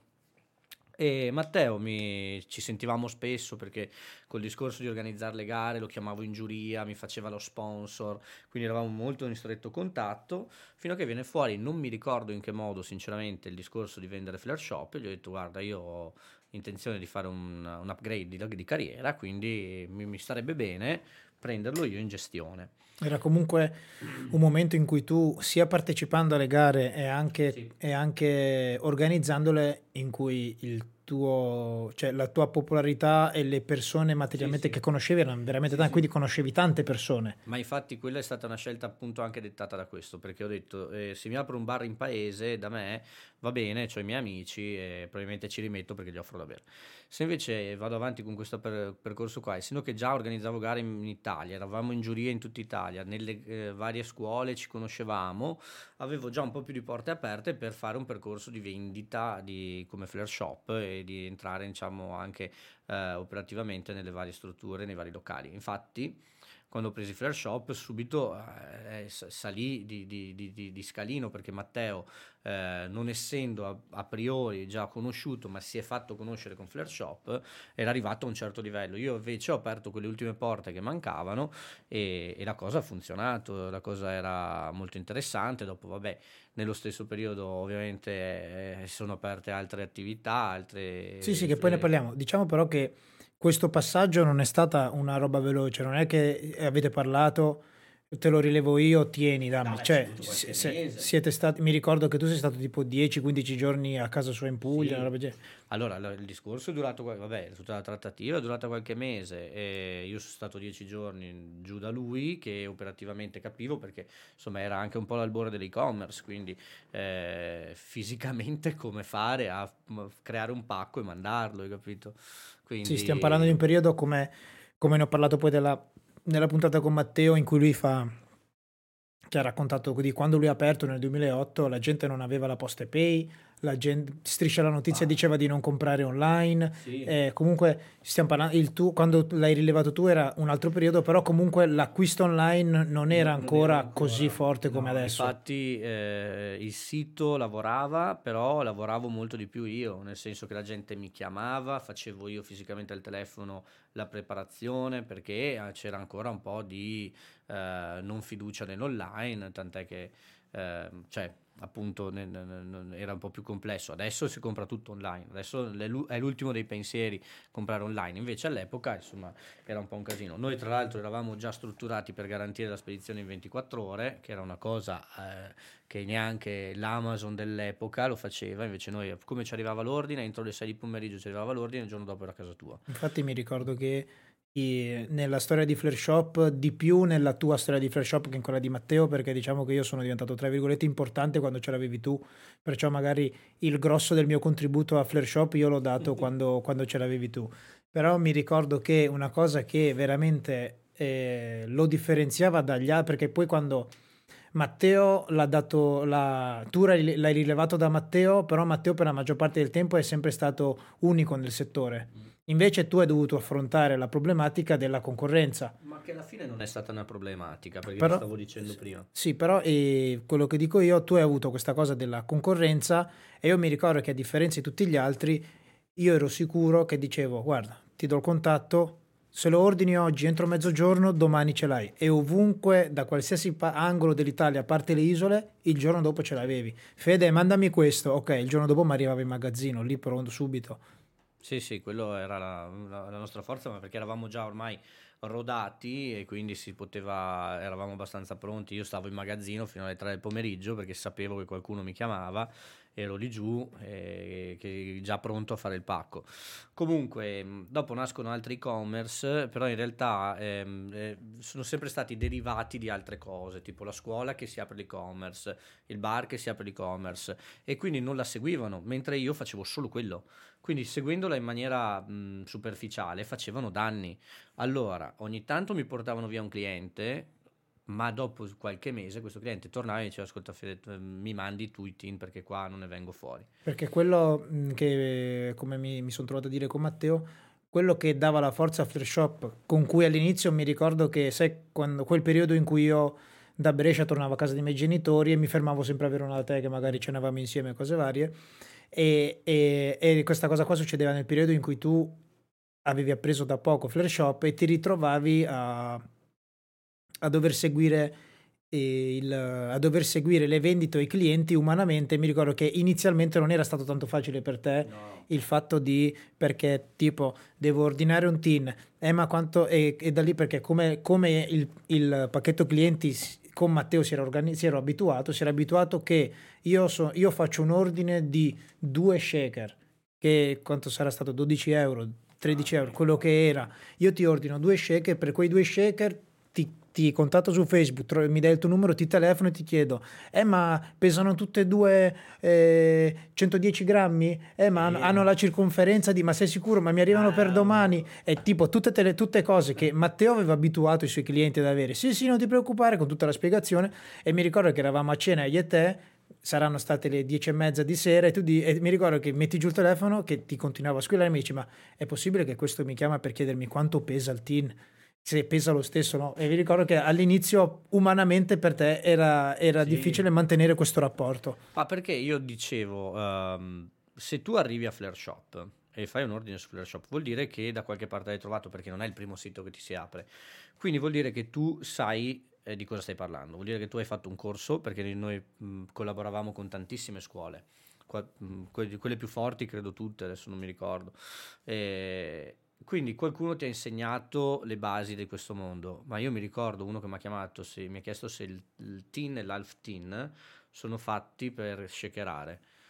E ho detto, sono due vasi per i fiori, volevo dirgli. Tu compri due, due piantine, le metti dentro e te li metti su davanzale. Cioè mi facevano delle domande che erano veramente assurde. Poi il mio livello di sopportazione era abbastanza limitato perché comunque il telefono continuava a suonare e le mail continuavano ad arrivare. In, per essere veloci vuol dire che tu non puoi perdere tempo. Eh, perché, perché, poi il bartender, scusa ti interrompo, il bartender, questa è una cosa in cui mi sono ritrovato io tanto Adesso corsi li faccio uguale, però diciamo che me la posso gestire meglio. All'inizio, quando diciamo stavo inizi- in quel periodo di 4-5 anni fa, quando stavo iniziando a fare tanti corsi io a, a scuola, mi ricordo che io la maggior parte dei corsi li chiudevo alle, alle 3 di notte, alle 4 di notte, perché il bartender, prima cosa, non si fa problemi a scriverti, ai tempi di Facebook magari, e però ti chiama, perché poi gli orari dei bartender sono, sì. sono quelli là, quindi non ti, non ti, chiamava mai nessuno la mattina. Ti chiamavano il pom- tardo pomeriggio, ti chiamavano la sera, no, ti chiamavano la notte. Dipende, no, avevo le, le, le cioè alla fine poi erano cicliche. La mattina erano le scuole, mm. perché le scuole alle 9 di mattina ti chiamavano. Magari io comunque quando avevo Flare Shop facevo le serate a lavorare, cioè se mi capitava di fare qualche serata in un bar io le facevo, cioè, anche perché comunque in partita IVA facevo la mia prestazione insomma andava bene, anche perché bar mi è sempre piaciuto e mi mancava anche. Sì, eri, eri, e, eri come me adesso, anch'io eh. lavoro sempre nei weekend in un locale, ma perché a me piace, mi diverto.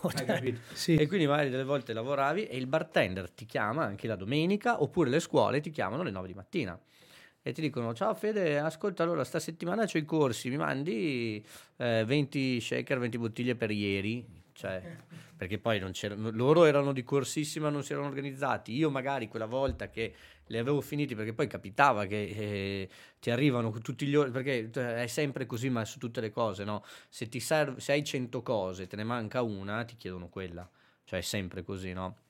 E quindi capitavano queste cose qua. Poi all'epoca, eh, che parlo dell'epoca, che alla fine l'altro ieri, non è che sia l'epoca, eh, i corrieri non erano strutturati come oggi, perché adesso Amazon gli ha dato una bella drizzata a tutti i corrieri, ma DHL e, e compagni e TNT si facevano pagare come se fossero i camion di Cartier.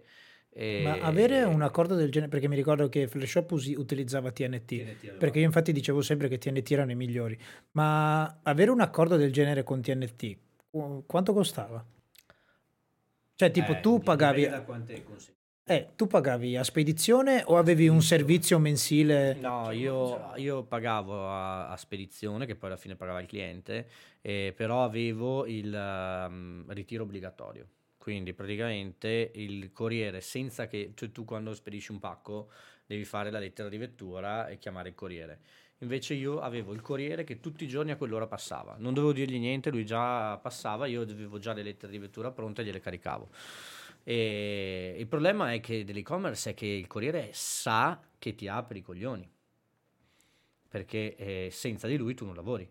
E quindi detta lui le regole. Cioè io quando mi lamentavo che chiamavo il customer service della TNT, mettevano in attesa fino a che non mi rompevo le scatole e mettevo giù.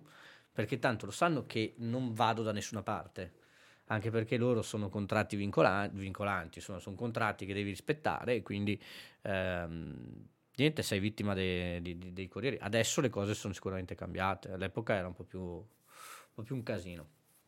Vabbè, comunque, Flare Shop... Parlavamo, parlavamo del, de, delle scuole che ti contattano la mattina. Sì, eh, i, i bartender a qualsiasi ora. Bartender soprattutto ora di cena, ma eh, perché probabilmente o staccano o hanno quella pausa, loro magari sai cosa fanno, eh, arrivano al locale, sistemano il locale, si accorgono che manca qualcosa, mentre mangiano ti chiamano, però stai mangiando pure tu. E quindi va bene, allora, apri il computer, sì, ok, te lo inserisco, va bene, e, e spedisci. Perché poi non si poteva ancora neanche fare tutto col telefono come adesso. Beh, no, nel 2012 no, non c'era le, le prime app eh, serie. Comunque uscite... dovevi avere il, il, computer sempre a portata di mano. Sì, sì, sì, sì, dovevi farlo col computer, anche col computer comunque il sito eh, erano un po' più lenti, cioè alla fine i bartender che mi conoscevano, che praticamente erano tutti perché chiunque dopo che aveva fatto un ordine, poi ci scambiavamo magari dei commenti, si finiva magari a chiacchierare un po' del più e del meno e si diventava amici e quindi tante volte il primo ordine lo facevano sul sito, il secondo ordine mi chiamavano. Infatti là, quello che volevo arrivare a, chiederti, che poi, come poi ho sempre fatto anche io, la maggior parte della clientela poi non passava più dal sito.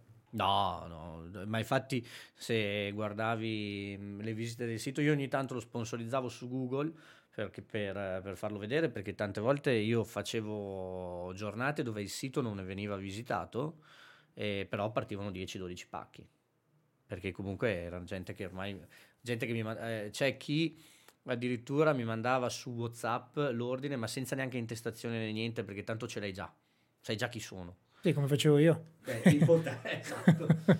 No, tu mi mandavi, mi sa, i vocali. Può essere che mi mandavi i vocali. No, difficile che mandassi io i vocali. Io però mi ricordo che... No, ma forse non c'erano neanche i vocali, no? Mi ricordo comunque questi messaggi che ho scritto tra di questo, tra di questo, tra di questo per domani.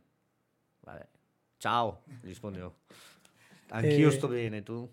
No, però mi ricordo soprattutto magari per... Uh, quando, perché io se ti, se ti mandavo una lista comunque ti mandavo sempre qualcosa di di importante, perciò magari facevi un prezzo dedicato o una sì, cosa sì. del genere, cose varie. Beh, tu hai sempre seguito bene Flare Shop, uh, sei stato anche un bel PR, quindi... Cioè, cioè, cioè... E vabbè, a parte questo, ra- eh, raccontami un po' la, la, come è andata, andata con Flare Shop, quindi parallelamente eh, al resto che facevi. Eh, mi ha dato la possibilità, allora già avevamo coltivato un sacco di contatti in Italia con discorso gare, flare, eccetera, eccetera. A livello, a livello economico Mm, non dico all'inizio, non dico a metà, non dico alla fine, dico in generale, dall'inizio no, alla fine, a livello economico ne, valsa ne valeva sì, la pena? Sì, sì, andava bene.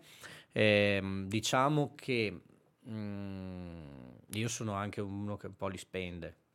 Nel senso, cioè, non è che li metto. No, no, io parlo, io parlo di eh, attività in sé, dico, ci, ne vale la pena. vivevi bene, ti veniva fuori un bello stipendio. Mm, non mi va di quantificarlo, però ci veniva fuori un bello stipendio.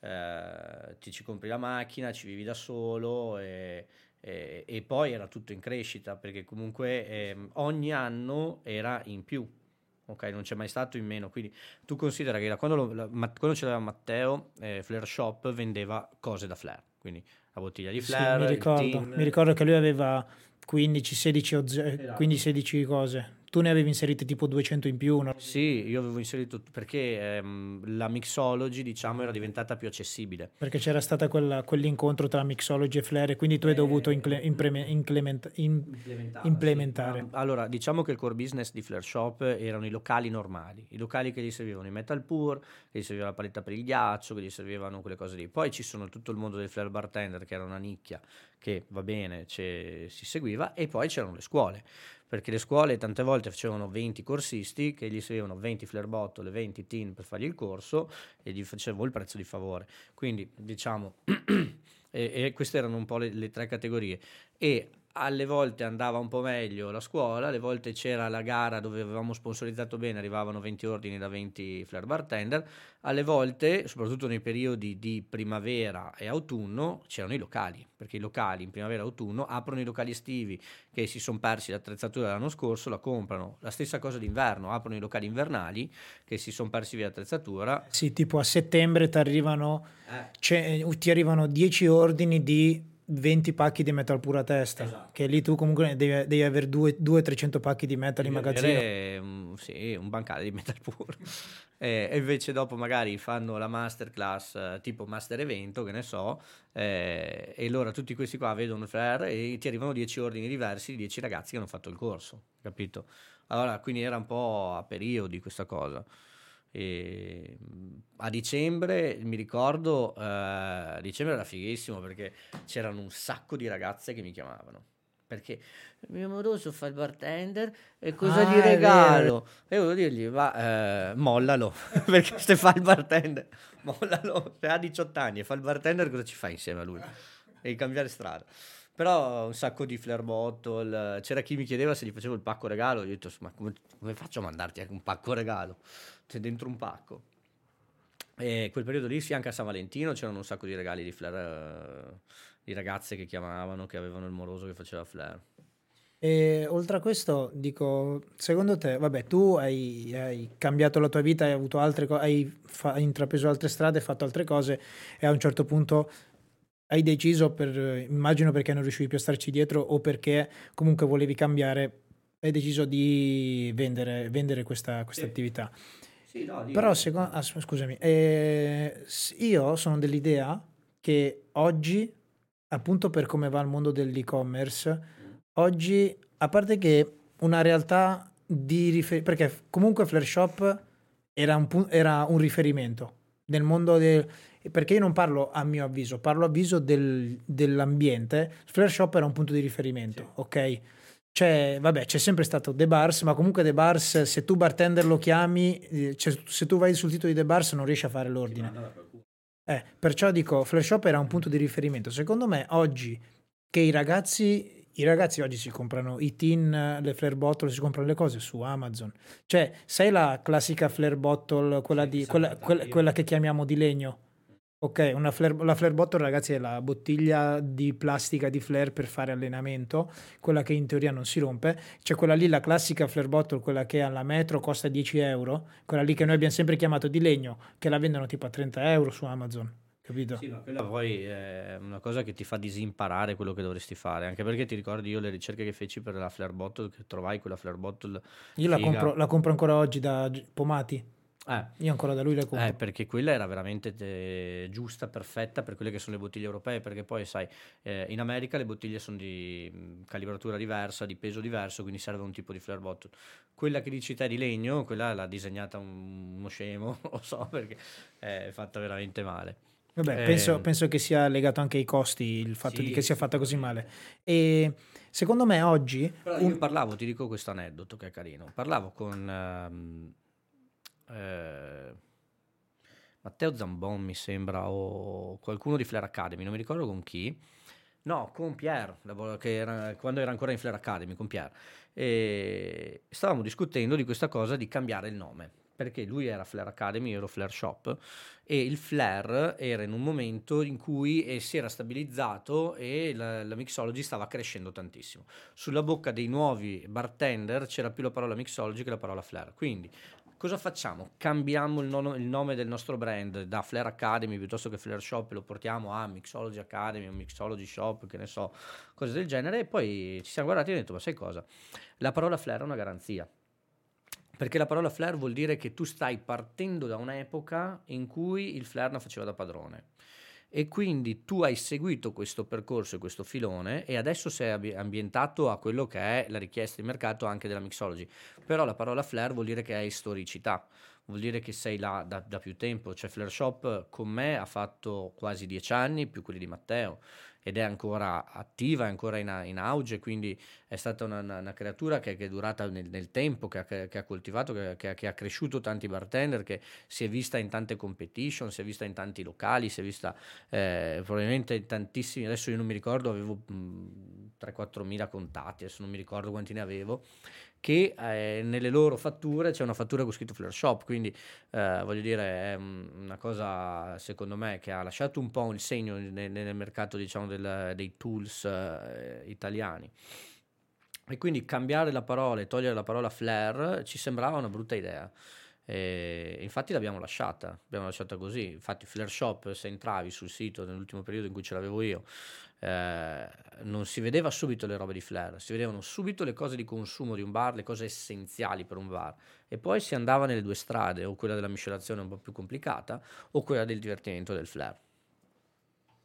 Ok, e quello che ti volevo arrivare a dire prima, eh, essendo che oggi non c'è un e-commerce di riferimento, essendo che sì, ci sono alcuni marchi, diciamo, conosciuti, però eh, un riferimento non c'è, non c'è un, un sito che tu mi dici, Carmine, voglio comprare questo. Sì, vai su questo sito, come facevo con Flare Shop. Secondo me, se oggi ci si mettesse eh, seriamente una per- non tipo io che uno che alla scuola si fa l'e-commerce e, e ci è tutti e due perché tutte le scuole hanno il loro e-commerce. Però dico, come, come quando tu nel tuo periodo dicevi che comunque la tua forza era il fatto che tu facevi solo quello, Sì. non avevi altre attività da seguire. E se ci fosse un e-commerce adesso, soprattutto per come vanno adesso, soprattutto per i personaggi nel nostro ambiente che ci sono sui social, secondo me un e-commerce in questo momento seguito nel modo giusto, nel senso non che io me lo apro, faccio il podcast, faccio l'e-commerce, faccio le mie serate, seguo, lavoro per Fine School e queste cose qua. Capito? Dico, una persona come a quei tempi facevi tu, che ti occupavi solo di quello, se uno ci si mette, fai i giusti, i giusti investimenti nelle, nelle persone giuste, cose varie, secondo me oggi un e-commerce sarebbe una cosa che veramente potrebbe viaggiare. Ovviamente i numeri sarebbero diversi da quelli di quando li avevi tu, perché ovviamente hai questo, questo eh, concorrente che è Amazon, che però tu puoi utilizzarlo come amico, non come concorrente, perché ti potrebbe facilitare tante cose. Ovviamente i guadagni sarebbero molto diversi Certo. con Amazon in mezzo, però potresti lavorare esponenzialmente con numeri molto molto più alti, appunto perché hai Amazon a disposizione. Sì, eh, allora io purtroppo non seguo, non mastico bene la lingua dei, del digitale di adesso. Dei- dei social. Cioè io non, Eh, non, non, so neanche dove siamo, eh, la piattaforma Twitch non so cos'è. Eh, però sono consapevole di quelli che sono i numeri perché io lavorando per una grande azienda di liquoristica i numeri ce li abbiamo sotto gli occhi tutti i giorni e quello che sono le, le cose più, più palesi è che i bar funzionano le cose più palesi che la gente va ancora al bar a bere quindi se i bar funzionano ha bisogno di tutto quello che gli serve in un bar, soprattutto in un bar che funziona ha bisogno di cose che lo aiutino a funzionare bene. Quindi sicuramente aprire un e-commerce, comunque seguire una, un'attività di questo tipo qua ha senso. Bisogna però proiettarsi nel 2024 e anche nel 2023 e quindi capire qual è il mezzo di comunicazione giusto per far capire chi siamo. Perché quando c'eravamo noi era più semplice, facevamo la masterclass con Tom Dyer, quella cosa era la cosa più figa che si faceva in tutta Italia e aveva una cassa di risonanza che durava fino agli otto mesi dopo, quando ci sarebbe stato il prossimo ospite. Quindi con pochi investimenti, poche strutture, solo Facebook a disposizione, si poteva fare, non c'erano grandi richieste. Dopo nasce il mondo degli influencer, dei bar influencer, dei cocktail lovers e di tutti quelli che sono i personaggi che purtroppo o ben venga eh, possono condizionare le vendite di un'azienda. Eh, noi per dirti, farti un esempio, con Di Saronno abbiamo scelto la sorella della Ferragni come testimonial l'anno scorso. Perché? Perché parla a un pubblico molto vasto e Di Saronno è conosciuto dappertutto.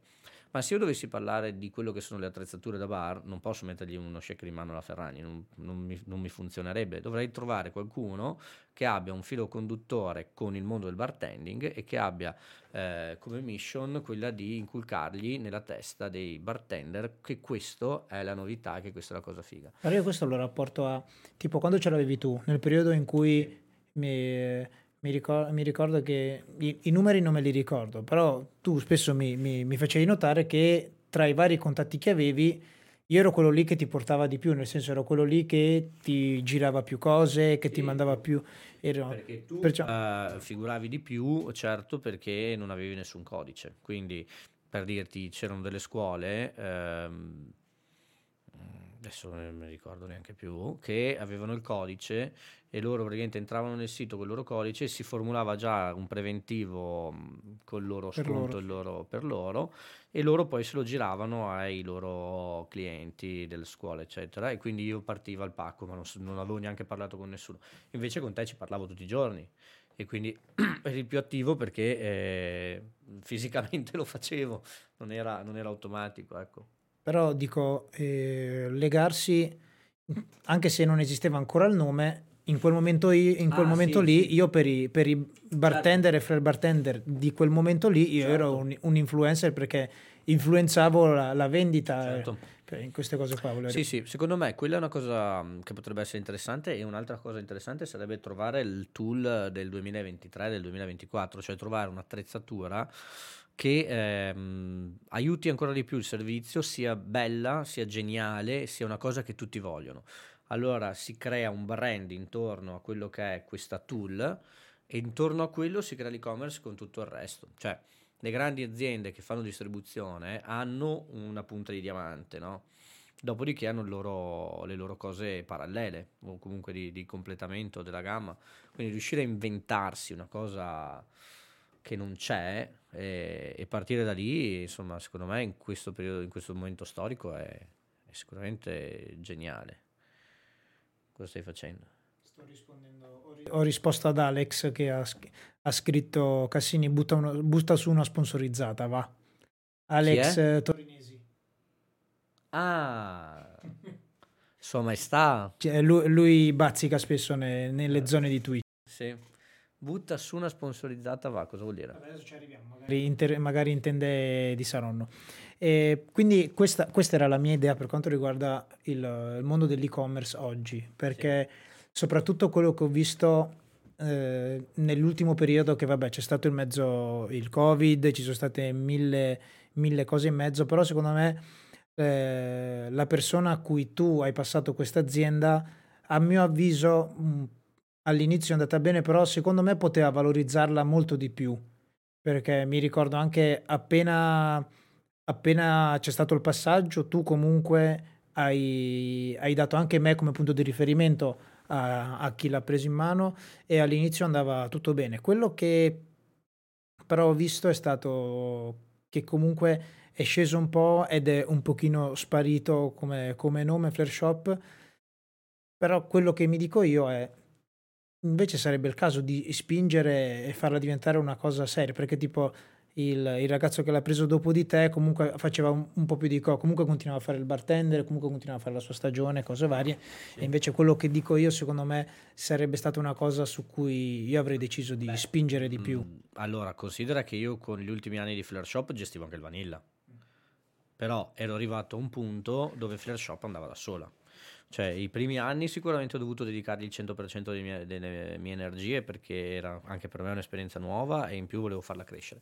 Dopodiché ero arrivato ad essere talmente automatico che mh, potevo addirittura gestire un locale nel frattempo. Tanto comunque stare in ufficio o stare in ufficio era sempre stare in ufficio.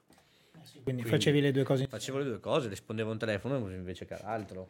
Poi comunque ti ripeto, una volta che tu fai una qualsiasi cosa e la fai per tanti anni, diventa automatico, cioè diventa più semplice, quindi sai già come rispondere, sai già ehm, come gestire una cosa, difficilmente mi mettevano in difficoltà, mi metteva in difficoltà il non dormire, perché gestendo un locale come il Vanilla dormivo il martedì e da maggio a ottobre forse. Ok, e vabbè, chiudiamo la, la parentesi di, di, dell'e-commerce. Intanto, poi un'altra parte che penso faccia, sia una parte molto importante della tua crescita personale e lavorativa, che ti ha aperto anche, immagino, le strade per quello che fai oggi, tra l'altro, è stato questo Vanilla Club che esce fuori in ogni puntata. Ne ho parlato anche con Marco Ranocchia nella, nella scorsa puntata e raccontami un attimo il tuo percorso al, al, Vanilla Club. L'abbiamo vissuto insieme, io so già tutto, però comunque sì. è una storia che magari ho, io sicuramente ho già sentito, però mi interessa raccontarla. Sì, eh, sicuramente su questa parte di racconto dovremmo omettere un omettere tantissime cose, raccontiamo le cose che sono una crescita per chi la potrebbe ascoltare. Ok. Allora, sì, allora sicuramente comunque come dicevi è stato anche quello un aiuto per quello che è stata poi la mia carriera finale di adesso. Però sicuramente la mia carriera finale di adesso è stata più dovuta a Flare Shop e a eh, quello che sono state le gare, eccetera, per le comunicazioni e i contatti a livello nazionale. Ho avuto la fortuna però nel frattempo di gestire un locale che non, aveva, non era in giro per l'Italia, però era conosciuto da tutta Italia, che era il Vanilla. Di Esolo. Allora, io entro al Vanilla nel 2014 come bartender eh, insieme a te, Chiarello e altri. Chiarello forse era già là da un anno e altri ragazzi che insomma fanno sempre parte del circuito dei flare bartender. Quindi entro il primo anno, faccio il bartender, faccio da bere, faccio il mio compitino, prendo parole dal manager a caso eh, per colpa loro, tra l'altro. Però, eh, raccontala questa, raccontala. Eh, una delle prime sere. No, no, no, la prima sera. È stata la prima? Sì, la prima che facevamo, no, poco dopo Pasqua, che non era ancora neanche estate. Sì, vabbè, era la prima sera. Eh, banco bar da tre postazioni. Eh, io mi metto nella postazione in angolo, le due centrali c'erano Carmine e Chiarello, e ho detto, beh, dai, bella vita, mi metto in quella in angolo. Io, cavolo, mi cu- cioè, non, non viene nessuno da me, vanno tutti da loro Invece, eh, nel momento in cui si è riempito il locale, quelle due postazioni erano occupate dalla pista. E quindi mi sono trovato tutta la gente io. E mi giravo e vedevo loro due che facevano flare a caso, cioè proprio spudoratamente con le flare bottle, senza neanche curarsi di io che stavo affannando in mezzo al foglio era di spetta- Il nostro era spettacolo puro e basta. Il vostro era spettacolo puro e farmi arrabbiare. E ho sparato fuori questi 700 drink in tre ore, hai capito? Eh, mi sono fatto un bel mazzo finisce il mazzo, prendo in mano le bottiglie per fare flare io, passa il manager, che tra l'altro è nella stanza di fianco, e, e dice basta fare flare, cioè lavorare qua. Allora mi giro e mi incazzo. mi sono incazzato perché ho detto ma com'è possibile? Cioè sono sudato, ho perso 3 kg perché ho fatto da bere solo io e vabbè, questa è stata la mia prima sera al vanilla, ho preso anche parole, vabbè. Comunque detto questo, eh, facciamo la stagione. Durante la stagione, insomma, capisco un po' come funziona il locale, lo capiamo tutti, capiamo un po' come ci si ambienta a Jesolo, conosciamo sempre di più questa piazza, l'estate, il divertimento, però sempre con la serietà del, lavorato- del lavoratore, perché comunque non siamo mai mancati una sera. Diciamo Abbiamo... che in, in quel periodo lì c'era ancora, diciamo che soltanto nell'ultima estate non c'è stato, però c'era veramente una netta differenza tra il bartender del Vanilla e tutti gli altri bartender che ci sono a Jesolo. Sì, sì, sì, c'era una netta differenza, ma c'era anche una bella sinergia, ci si dava una mano, si lavorava insieme, si faceva gruppo, non tutti erano flare bartender, ok? Qualcuno era magari semplicemente un barman che stava iniziando il suo, il suo percorso lavorativo, ragazzi di 18-20 anni, quindi è stato complementare e, e sicuramente è stata una bella esperienza. E, ehm, lavoravamo, ci divertivamo, abbiamo conosciuto un sacco di persone e um, abbiamo imparato anche scusate, um, il lavoro in team in stagione, che è una cosa difficilissima perché c'è caldo, non si dorme, si è circondati da gente che si diverte, ci si fa il mazzo perché si lavora tantissimo, quindi se non si ha un bel gruppo alle spalle che ci si supporta è difficilissimo, è una bella naia. C'è una bella, c'è una bella differenza lì perché soprattutto quell'anno lì in cui noi siamo arrivati, ci siamo resi conto che veramente il locale era ben organizzato e veramente strutturato, diciamo, sulle spalle del, del, dei bartender, nel senso che io magari io venivo da Riccione, facevo la mia stagione a Riccione, però la mia, il mio lavoro era arrivo, mi faccio la serata per i fatti miei. Io lavoravo in un...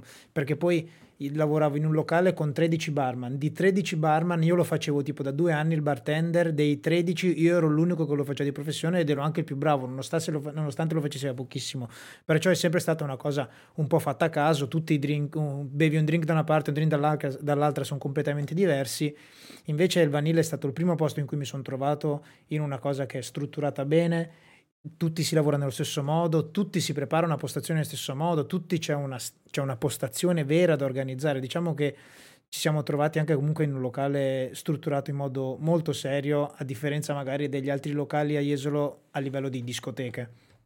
Sì, poi c'era Carmine a inizio serata che ti pettinava con la, le- con la lacca, gli dovevi rubare il profumo e il Paco Rabanne e, e quindi sì, ehm, sì, sì, sì, è stata un'esperienza lavorativa molto forte, molto interessante. Insomma.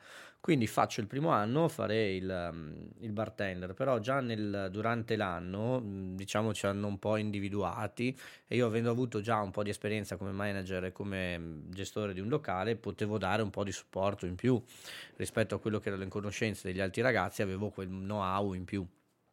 Tant'è che l'anno dopo il uh, direttore che c'era all'epoca, eh, che incontrerete il 26 febbraio, no, 26 marzo. 26 marzo. Eh, cambia locale, se ne va, va in un altro locale e quindi quello che era il vice direttore diventa direttore e mi chiedono a me se potevo dargli una spalla, potevo fare un po' di supporto, così da mm, fare tipo vice, insomma e accettai subito perché era una bella posizione, insomma mi piaceva e comunque mi dava anche lo spazio di stare in ufficio con Flare Shop e tutto il resto mi, mi andava benissimo. Era comunque, scusami ti interrompo, era comunque un, uno step successivo perché passavi comunque da bartender a iniziare sì. ad avere un contratto manageriale. Sì, sì, sì, sì, sì chiaro. Quindi facciamo quell'esperimento lì va benissimo, gli do supporto, incominciamo, comincio a, a ritrovarmi anche su quelli che sono i, i lati operativi al di fuori del fare il, il mero drink, e quindi cominciamo un po' a strutturare il, il locale, e anche quell'anno passa e durante l'inverno successivo il direttore che aveva preso il posto del direttore se ne va perché ha avuto un'altra offerta di, di lavoro e la proprietà del Vanilla mi chiama e mi dice vuoi fare il direttore quest'anno? Io ho detto di sì e chi sarà il mio vice? Nessuno.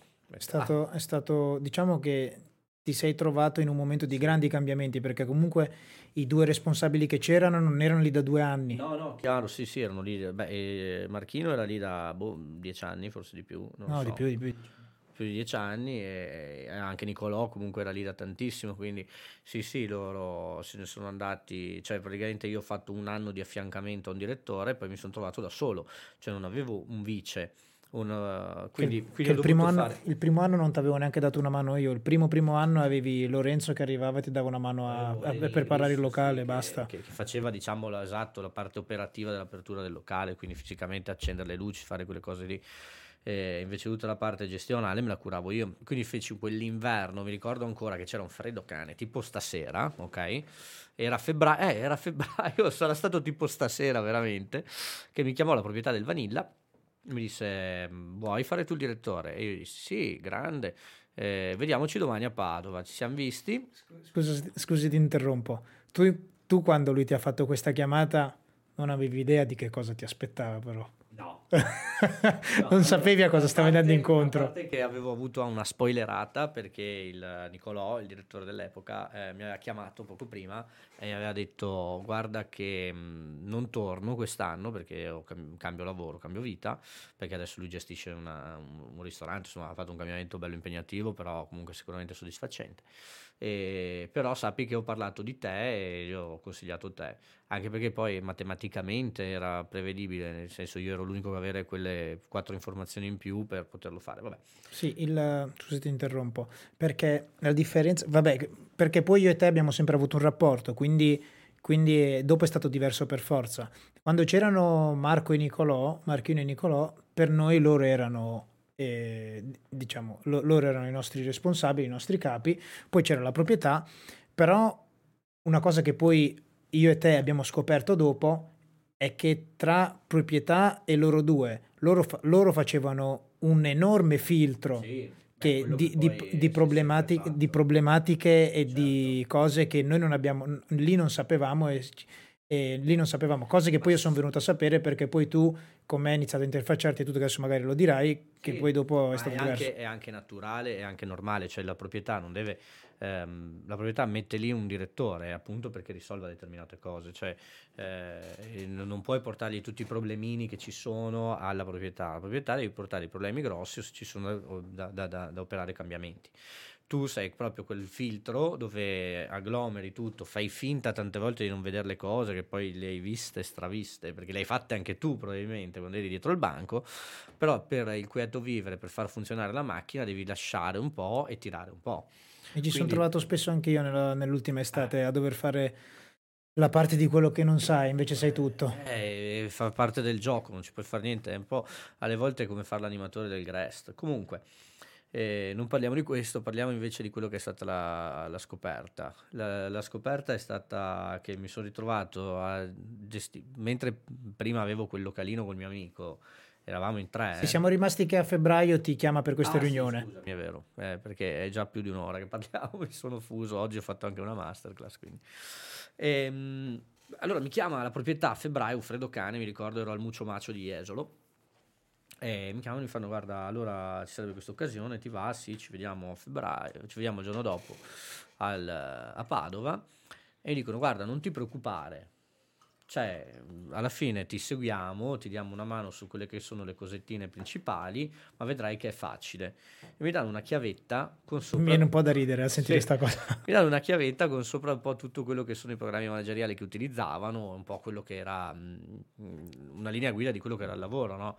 apro e per me era arabo. Ok, allora chiamo Marchino e gli faccio: Marchino, ascolta, spiegarmi sta roba qua perché non ci ho capito niente. E lo guarda anche Marchino e fa anche per me arabo perché praticamente l'aveva fatto Nicolò dell'anno in cui era stato Nicolò l'aveva fatto lui questo programma. Chiamo Nicolò me lo spiega e allora lì ho capito cioè era molto intuitivo però subito non, non si capiva. Eh, e da lì quindi ho passato tutto l'inverno a farne uno mio. Quindi mi sono fatto un mio programma gestionale del locale perché avevo visto che loro l'avevano fatto a loro Uh, immagine, ok? Come loro si trovavano bene, perché poi alla fine là non devi rendere conto a nessuno, cioè sei tu con te stesso, quindi quello che si deve capire sei tu. Eh, perché tanto quello che sono le fatturazioni, eccetera, le segue la, la, la, l'agenzia del locale, il, l'ufficio del locale. Sì, essendo, essendo che comunque perché la maggior parte delle discoteche sono, tra virgolette, a gestione familiare, si gestisce così un po' tutto a caso. Qui eh, il Vanilla fa parte di un'azienda, di una grossa azienda che comunque, cioè tipo non è che, non è che la proprietà si mette lì e fa il bonifico al dipendente, C'è, c'è, No, proprio, no. c'è proprio uno studio che gestisce tutte queste cose. Sì, sì, lì hanno tutto seguito, è come appunto una grande azienda, quindi c'è qualsiasi piccolo, piccola cosa va seguita molto bene. Quindi per quello uno secondo me deve farsi in quel caso lì una- uno schema che sia fatto sulla Ti sua posso pelle. fare una domanda che va a riprendere quello di- che abbiamo trattato nella, nella scorsa puntata con Marco Ranocchia? Ma a, po- a posteriori, ra- ragionandoci adesso, secondo te ti avrebbe aiutato, eh, non dico che non eri pronto, non dico che non eri bravo, ma secondo te in quel momento, prima di fare tutto questo, ti avrebbe aiutato fare un percorso formativo a livello manageriale come quello che fa, come i corsi che fa adesso Marco Ranocchia, nel senso un corso di management aziendale? No, l'ho fatto. Ah, perché io ehm, quando avevamo quel locale, eh, ancora quel locale che ti raccontavo prima, ho fatto il REC e ho fatto un corso bar manager. Ok, Quindi non li avevo, li avevo fatti. Eh, mi dimentico anch'io. C'ho il REC comunque, quindi potrei anche... Non so se funziona ancora il REC, esiste, cioè si Non utilizza ho più pallida idea. Sapete cos'è il REC? Cioè lo sai? No, spiegalo pure. No, vabbè, era una, una carta, un corso che devi fare per aprirti il locale, è troppo palloso da raccontare, lascia stare. Comunque- giusto farlo sapere. Sì, sì, non so se serva ancora a dire la verità, perché poi eh, per le attività sono cambiate un po' le cose. Io il REC lo feci in quell'epoca in cui avevo il locale, quindi 2006-2007, insomma.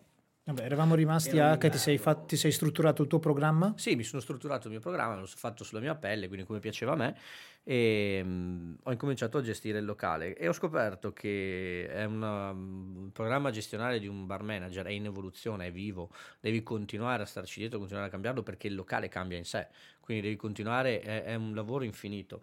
E tant'è che ero riuscito a ehm, capire anche delle gabole che succedevano all'interno del locale, capire anche eh, dei- degli ammanchi, dei- dei- delle, delle situazioni che poi erano derivate da- da- da- da- dal personale piuttosto che dai PR, piuttosto che altre cose, eh, perché riuscivo sempre ad affinare più, di più il tiro, no? E, e quindi quel programma poi io lo passai a quello che ha preso il posto mio il giorno dopo ed è ancora quello che utilizzano, quindi anche quello è una cosa che secondo me eh, è simpatico da dire. Comunque l'esperienza, diciamo, gestionale del, del Vanilla in, ehm, nell'ultimo, diciamo, tramonto di Flare Shop prima che lo vendessi, eh, mi, ha abbandon- mi ha fatto abbandonare completamente il mondo del flare, perché lì ormai avevo, non avevo neanche più il tempo fisico di seguirlo, non avevo più mm, la, la- la forza, insomma, la, la- la- la- la- voglia di stare dietro a- al mondo del flare ma si fa avanti una cosa più importante. Si fa avanti Ilva di Saronno. Quindi eh, il motivo per cui è stata A venuta a livello- Fair Shop. scusa, scusa per la domanda, però Sì. A livello, in questa esperienza qua, comunque anche a livello economico ne valeva comunque la pena. Era, era- Sì. era una bella crescita ed era una crescita economica Sì, anche. Certo che discorsi sono, certo. Sì, insomma è, è un lavoro, cioè comunque come tutti i lavori più impegnativo, più è di alto livello, più insomma anche la, re- la retribuzione è adeguata. Sicuramente ne vale la pena, ma ne vale la pena anche come eh, tassello in più sulla propria giacca, come spilla in più, cioè riuscire ad avere eh, un locale con eh, 10 10-12 bartender, 10 camerieri, 8 cassiere, 10 buttafuori, eh, insomma una cinquantina di persone. Diciamo che sono tante le dinamiche che devi imparare a gestire e anche il rapporto con la proprietà lì è molto importante e molto delicato. Sì, perché arrivi a un certo punto che sei quasi al pari livello, no? Poi ti- sono, sono- sono molto, sono anche, essendo che hanno una storia proprio di successi, sono molto esigenti. Eh beh, ma certo poi tu vivi all'ombra di gente che ha fatto successo, cioè tu non puoi permetterti di, di sbagliare, cioè per quello che tante volte fai finta di non vedere niente o ti ingoi un rospo, perché comunque l'obiettivo tuo non è quello di portare a casa quella serata e quel bartender, l'obiettivo tuo è portare a casa la stagione, quindi hai una lungimiranza, una visione più ampia di quello che ti sta succedendo intorno. Se quel bartender è un cretino e fa il cretino, non posso focalizzarmi su di lui, cerco tramite le strategie di altri bartender di sopperire la sua mancanza quello che vi dicevo sempre, cioè se uno tira indietro, tirate due volte voi, vedrai che questo qua si gira, si sentirà un po' un pirla e poi viene dietro. O comunque cerchiamo di eh, restare uniti e fare gruppo, perché quello è la forza, cioè più si fa forza di gruppo, meno si fa forza singolarmente. e più si porta a casa una bella stagione. Comunque, questo poi è nelle caratteristiche umane di, delle persone che ci lavorano. E de- detto ciò, eh, quindi co- questa cosa mi allontana sempre di più un po' dal mondo del flair, delle gare, perché comunque non avevo più tempo. E nel frattempo... Comunque ti, ti, porta anche a fare delle scelte di vita, perché dico che nel, nel conoscere il Vanilla, nell'iniziare a lavorarci, poi tu hai iniziato, sei passato anche da vivere a Verona e ti sei trasferito direttamente, sei andato anche ah, a vivere sì. a Jesolo. A Jesolo mi sono trasferito nel 2015 quindi non per forza per il vanilla. Sì, beh, già gestivo il vanilla, però mi piaceva proprio vivere lì. Mi, mi, sono affezionato. Poi a me piace il fatto di avere il mare vicino, avere anche la laguna veneta vicino è molto interessante. Eh, finisci di lavorare, ti metti in spiaggia, lo sai, insomma, tu ci hai fatto tante stagioni a Jesolo, eh, è meglio, insomma, è più bello che magari in una grande città. Io vivevo a Verona, che è una città media, e Jesolo, insomma, me, me la vivo come seconda casa molto bene, sto molto bene Jesolo. E... Da questo arriviamo, inizia a nasare, diciamo, Ilva e di Saronno? Sì, allora cosa succede? Mm, adesso non riesco a mm, dirti quando, però qualche anno prima che entrassi in Ilva mm, facevo già delle masterclass per delle aziende, quindi c'erano le aziende a spot che mi chiamavano e facevo delle presentazioni sul gin, sul room. Tu inizi, eh, ad, avere, inizi ad avere un rapporto con Ilva anche perché c'era un grande rapporto con il Vanilla, quindi diciamo sì, che... No, ma quello alla fine non è mai, non ha mai intercesso no, no, mm, non, non, non, è, non, è, non serviva diciamo quella cosa. Lo spot di Mancini. E, ehm, quindi eh, io facevo un po' queste, queste comparsate per delle aziende, tra cui Ilva, e c'è stato un periodo in cui ne ho fatte 4-5 abbastanza a stretto giro e in quelle comparsate lì a un certo punto viene fuori eh, questa novità che si libera, che si crea diciamo la posizione del brand ambassador in Ilva. Considerate che Ilva di Salon originale, non chiamiamolo Amaretto, ok? Di Salon originale fino all'arrivo dei, dei brand ambassador, insomma, era un po' sempre considerato quella bottiglia che conosciamo tutti, la vediamo dovunque, ma non sappiamo mai che utilizzo farne. Quindi si svecchia un po' diciamo, l'immagine di Saronno e si creano le figure degli ambassador. Mi chiedono se avevo voglia di farlo. Io gli dico di sì subito perché comunque è un lavoro che mi è sempre piaciuto e che secondo me completa eh, il mio percorso formativo, il mio percorso lavorativo eh, e magari sicuramente avrà anche altri sbocchi, non lo so. Eh, e quindi accetto e nel frattempo eh, una persona si è fatta avanti e mi ha chiesto se eh, ve- avrei venduto Flare Shop. Perché più che altro magari io avevo messo fuori un po' la voce, adesso bene non me lo ricordo, comunque ci eravamo sentiti con questa persona, questa persona mi è, mi è piaciuta subito, la conoscevo anche questa da tanti anni, eh, non faccio il nome perché non so se vuole che lo faccio, quindi eh, però comunque se, Vabbè, non, se, importante se scrivete a Flare Shop sicuramente vi risponde. Eh, e quindi eh, mi, mi, ci troviamo in questa situazione dove eh, Ilva mi dice domani puoi iniziare io ho Flare Shop lì lui era molto interessato e tant'è che subito, come diceva Carmine, era anche partito bene e sicuramente eh, aveva lo spirito giusto e la voglia giusta di fare. Poi comunque un po' la pandemia eh, ha, messo la sua, però sicuramente secondo me... Ma di base, a mio avviso, penso siano stati problemi personali, di base, non, non, tanto, non, so. non tanto, il periodo. Però vabbè, non la sappiamo, perciò... Non lo sappiamo. Comunque, vabbè, ehm, quindi succede questa cosa, quindi faccio questo cambio, mollo Flare Shop e entro in Ilva entro in Ilva che era fine 2019 perché praticamente la, il, primo, la prima, il, primo, servizio tra virgolette è stato il Berlino Bar Convent a ottobre 2019 che sono stato su con loro e ho conosciuto gli ambassador e poi piano piano sono sempre più entrato nella scuderia. Con il gruppo degli ambassador siamo una decina dopo vabbè si continuano a modificare perché qualcuno entra qualcuno esce però fate conto una decina per il mondo, siamo 160 paesi, quindi ci, ce lo giriamo un po', diciamo, vabbè, noi siamo più magari sul nord, io sul nord Italia, il mio collega del, del sud Italia, Emanuele, facciamo più l'Italia, però capita spesso che usciamo. Comunque, Eh, succede questa cosa, mi viene proposto appunto di fare l'ambassador, mi è piaciuto subito. Sono stato Ambassador per eh, che prodotto? tutta la categoria Spirit, quindi di Saronno, mh, la Barbaro Zucca, Unicum, eh, Gin Greenhalls, Rampublic, il nostro nuovo room e ovviamente The Basker, quello che ti ho portato la, la cassetta qua per Eh, mi, ricordavo, mi ricordavo Green Halls inizialmente. più Greenhalls. che- sì. Greenhalls è il gin.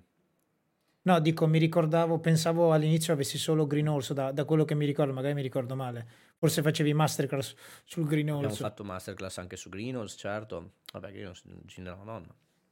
Comunque, eh, arriviamo a Di Saronno, quindi inizio il mio percorso in Di Saronno con il Bar Convent del 2019. Mi ricordo che l'inizio, eh, cioè comunque non- mi ricordo che non era stata, perché ci sentivamo spesso, non era perché anche quando poi eravamo al Vanilla e eravamo a stretto contatto io e te, mi ricordo che all'inizio soprattutto eh, non, è, non- cioè non è stata veloce questa entrata, hai avuto una, una bella trattativa, comunque eravate un po' di persone comunque in lizza per entrare, quindi no- non è stata veloce.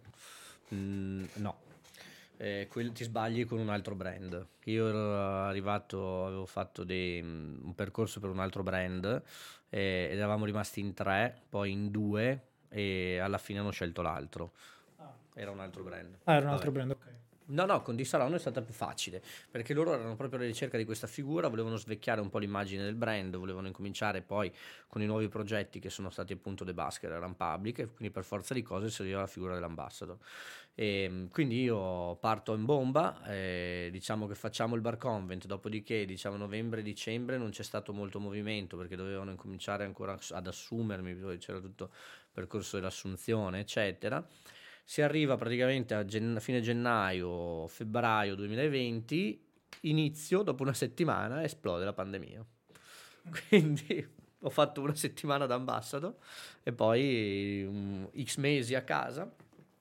Dopo fatalità l'estate comunque ci siamo liberati, abbiamo incominciato a lavorare, ho cominciato a viaggiare, a girare, a vedere anche questo ruolo che tante volte viene un po' mm, mm, sottovalutato, forse viene stuprata la parola brand ambassador o viene mal compreso quello che facciamo, invece è un lavoro abbastanza complicato, molto comunicativo, è un lavoro che mh, serve sia al commerciale che al marketing che al locale, insomma proprio il punto, l'anello di congiunzione tra tutte queste realtà. Di questo ne parlavo con Beppe Mancini perché quando mm, mm, lui non dice che, dice, dice che non si prende il merito di averlo inventato lui, però ha detto che quando ha iniziato a farlo lui non esisteva la congiunzione tra commerciale e i bartender, capito? C'era il commerciale, questo è buono, vendilo, basta.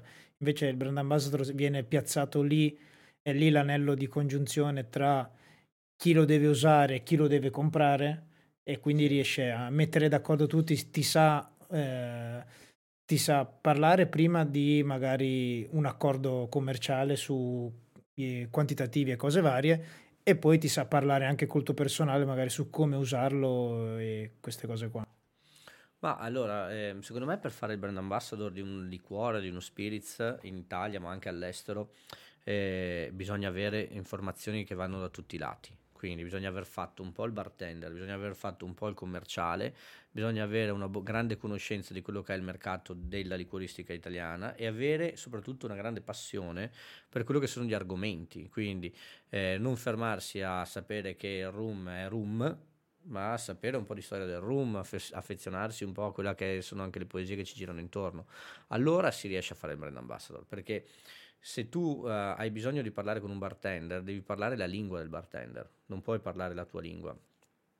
E il bartender tante volte ha bisogno di essere rassicurato su certe convinzioni che ha e altre volte ha bisogno di essere spronato ad avere nuove iniziative.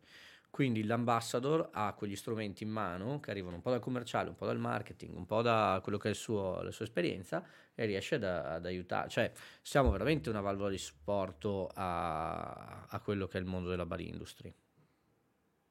Ok, ho capito. E quindi ehm, hai iniziato a fare questo tipo di lavoro, hai iniziato a lavorare in giro per l'Italia E... Beh, fondamentalmente ehm, tanti locali li conoscevamo già, comunque co- dalla storia di Flare Shop, dalle storie delle gare, cioè tutto quel percorso lì è stato molto utile, eh, cioè arrivare a fare l'ambassador eh, senza aver fatto quel percorso non sarebbe stato possibile, cioè perché vieni scelto? Perché comunque hai la possibilità di sfruttare le tue conoscenze che hai coltivato, cioè la mia università è stata Flare Shop e le gare di Flare quella è stata la, la, la, la, possibilità che mi è stata data perché uh, nel momento in cui sono diventato brand ambassador di Saronno eh, mi, tuttora mi arrivano foto da vecchi amici in giro per l'Italia che fanno il drink con Di Saron, guarda Fede cosa ho fatto, alle volte mi taggano sulle stories, guarda che sto usando il tuo prodotto, che cioè non è che sia mio, eh, io faccio solo l'ambassador, vero? Però, eh, Però, comunque lo identificano in te. È figo quello, hai capito? Quello è, e quindi vuol dire che magari nel percorso di flare e di, e di gare, eccetera, qualcosa di buono abbiamo lasciato in giro per l'Italia. Come capita, come capita, esattamente lo stesso con me con il marchio Quality e come ecco. capita con me con il marchio Fine Call nei, in tantissimi esatto. bartender, che esatto. lo, comunque lo identificano in me. E infatti quello che ti volevo arrivare a dire è che è praticamente uno step, tra virgolette, facilitato quello di fare quello che fai tu perché se, se hai fatto una buona carriera a livello di immagine, di, eh, nel senso se hai buoni rapporti con tutti, perché mi ricordo quando Fine School prima della pandemia aveva un brand ambassador in Italia, Andrea Turnu, sì.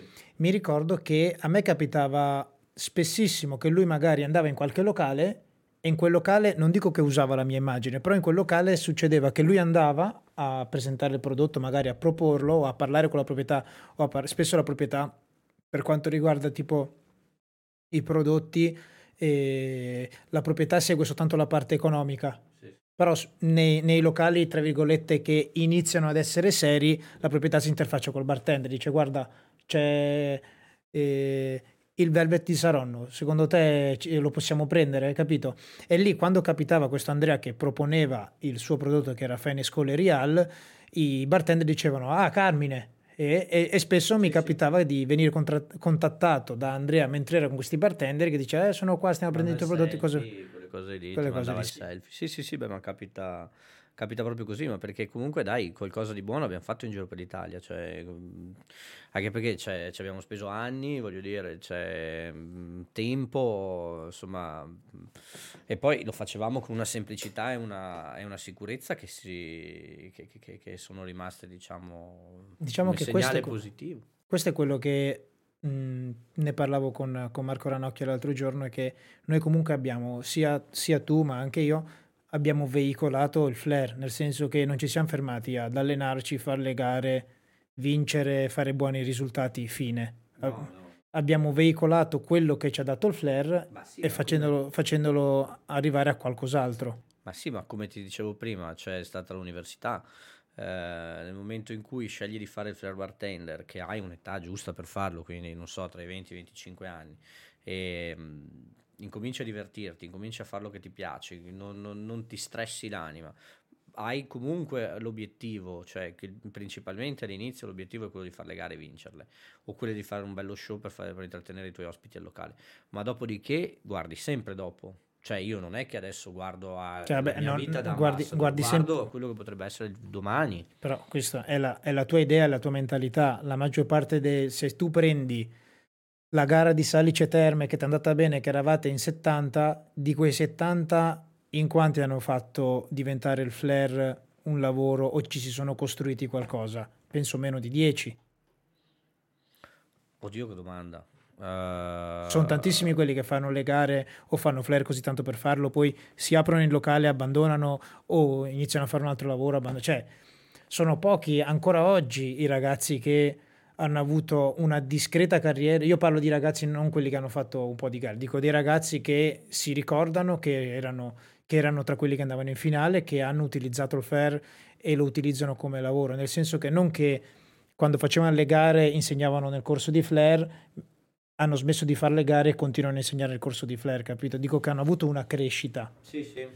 Non, non sono tanti. No, uh, ma mm, secondo me è una questione generazionale perché quelli della mia generazione, sto pensando a Melara, sto pensando, vabbè, Matteo Esposto, sto pensando... Eh, ho capito, sì, ne, ci, ci, vengono in mente molti nomi, ma ce ne sono tantissimi invece che... che... Eh sì, che dico che magari avevano la loro scuola, facevano le gare, facevano bei risultati nelle gare e oggi continuano comunque a avere la scuola e lavorare nel weekend. Comunque dico che la, la linea del grafico del loro lavoro è rimasto sempre lo stesso, magari è salito un po' mentre facevano le gare, però a mio avviso sono tantissimi quelli che invece non hanno veicolato il flare per crescere, ma l'hanno soltanto utilizzato in quel momento e poi sono tornati a fare quello che facevano prima. Capito? Magari che a 40-50 anni fanno ancora i bartender nei locali. Boh, non lo so, sai, questa è una domanda che non ti saprei rispondere. Non lo so perché io sai che non sono uno che guarda in giro, cioè non, so, non guardo allora, so- te, lo dico, te, lo dico, io. Non guardo i, so- cioè, i social, guardo tipo le stories che mi compaiono eh, e fine, insomma, lo so che in questo ambito qua è un'eresia perché stiamo facendo social, però non, non guardo tantissimo. Cioè, però dico tu comunque tra quei nomi sei stato uno comunque che ha veicolato il flare e i contatti che aveva. Prima cosa, mentre facevi flare hai già fatto un tuo investimento imprenditoriale, hai già deciso di monetizzare le tue, le tue conoscenze prendendo Flare Shop. Poi dopo hai iniziato a fare eh, management gestendo un locale e anche lì ti sei fatto, immagino, migliaia di contatti. Sì, sì. E poi dopo l'hai fatto diventare comunque, hai veicolato anche il tuo lavoro e l'hai fatto diventare quello che è adesso. Ma quello secondo me non dipende dal fatto che fai flare o no, dipende da quanta voglia hai di fare una roba. Cioè, io comunque quando avevo Flare Shop lavoravo comunque, ti dicevo, ogni tanto anche nei weekend, cioè, capitava, cioè a me piaceva e piace tuttora il mondo del bar. Non, cioè, non voglio uscire da, questo, da, questa bolla di cristallo del mondo del bar. Ovviamente devi anche capire co- cosa ti può portare. Cioè, se tu sei nel mondo del bar solo per giocare, va bene, gioca. Se uno può farlo, che discorsi sono, gioca. A me piaceva farlo come stile di vita e quindi che mi potesse mantenere che mi potesse dare quella, quella possibilità di fare quello che uno vuole nella vita, non so. E, e, quindi secondo me l'importante è che, cioè, non so... No, quello che volevo arrivare, quello che volevo arrivare a dire io è che comunque c'è stata sempre una crescita. Hai sì, sempre sì. guardato a una crescita tu per, eh, lavorativa. Sì, sì, sì, cioè sempre guardare avanti. Ma sì, ma quello è chiaro, insomma, eh, ma tutti su tutto dovrebbero farlo. Cioè, sì, chi, chi, è che lo diceva? Chi si ferma è perduto, no? Non è più pallida idea, però sì, Qualcuno ho capito. Qualcuno lo diceva. Qualcuno lo dice. Comunque, torniamo... Vabbè, dopo comunque, insomma, eh, bisogna anche cercarsene le opportunità. Cioè, non è... Allora, c'è anche la, la, la, seconda cosa da dire, che io sono andato a rompere i coglioni in giro perché per... Cioè, nel senso, non è che mh, mm, mi sono fermato lì così ho detto, dai, adesso sicuramente mi arriva Flare Shop in testa o adesso mi arriva a gestire il vanilla in testa mi sono andato a, a studiare, sono andato a, a capire, cercare, cioè non mollavo l'osso, non ho mai mollato l'osso, ecco quello sì. Quindi secondo me la perseveranza è una cosa fondamentale, perseveranza e voglia di crederci, di fare, insomma.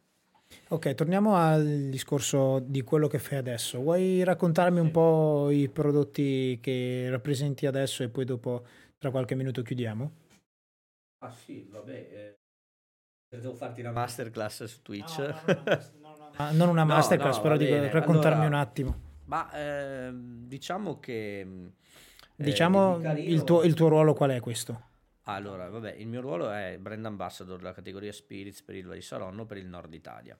Quindi ehm, diciamo che mio, la mia giornata lavorativa, il mio tempo lavorativo si svolge tra affiancamenti agli agenti, quindi uscire con gli agenti, i distributori delle varie città del nord Italia, e, ehm, passo tanto tempo a seguire il marketing, quindi dalle fiere piuttosto che dagli eventi del marketing e abbiamo anche un po' di spazio su quello che è il mondo dell'estero, quindi varie attività che facciamo con l'estero.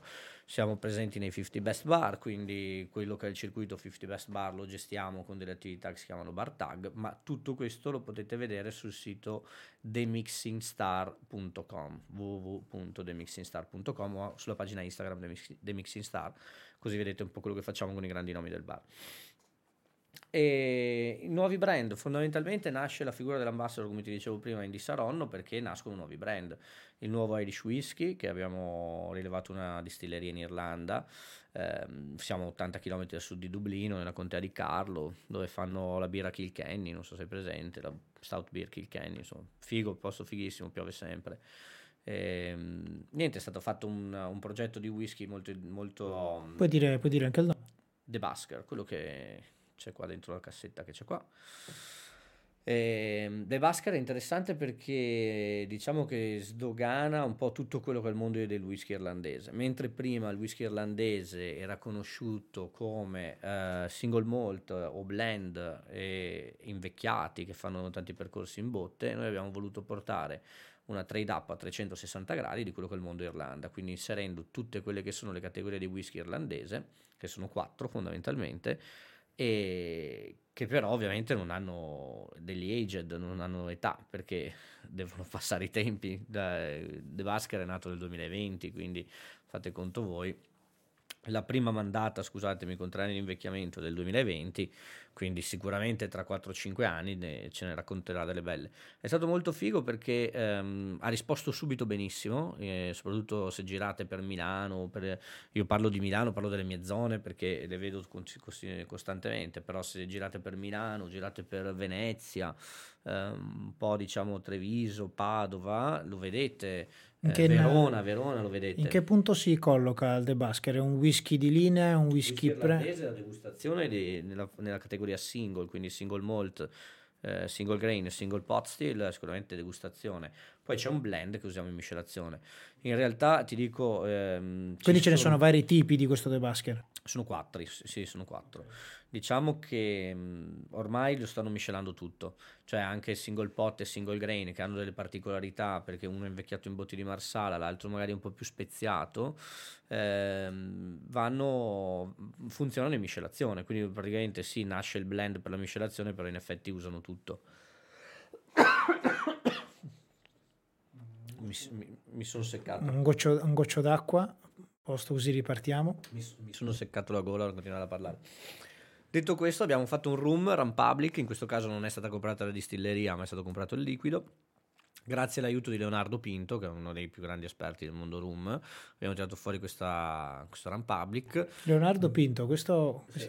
di, do, di dov'è? Eh, tue parti, Modena, quelle parti lì. Ah, ok, me, me, lo segno così lo facciamo venire in una, in una puntata, dopo, lo, dopo me lo dici. Numero, dopo ti do il numero. Con Leonardo abbiamo fatto Ram Public, che è stato uno studio fighissimo perché abbiamo preso dei dei, dei bartender da tutta ah, quindi è, è, un marchio che è stato inventato, è un room che è stato inventato? Certo. Ah, non è che è stato rilevato da qualcosa? No, no, no.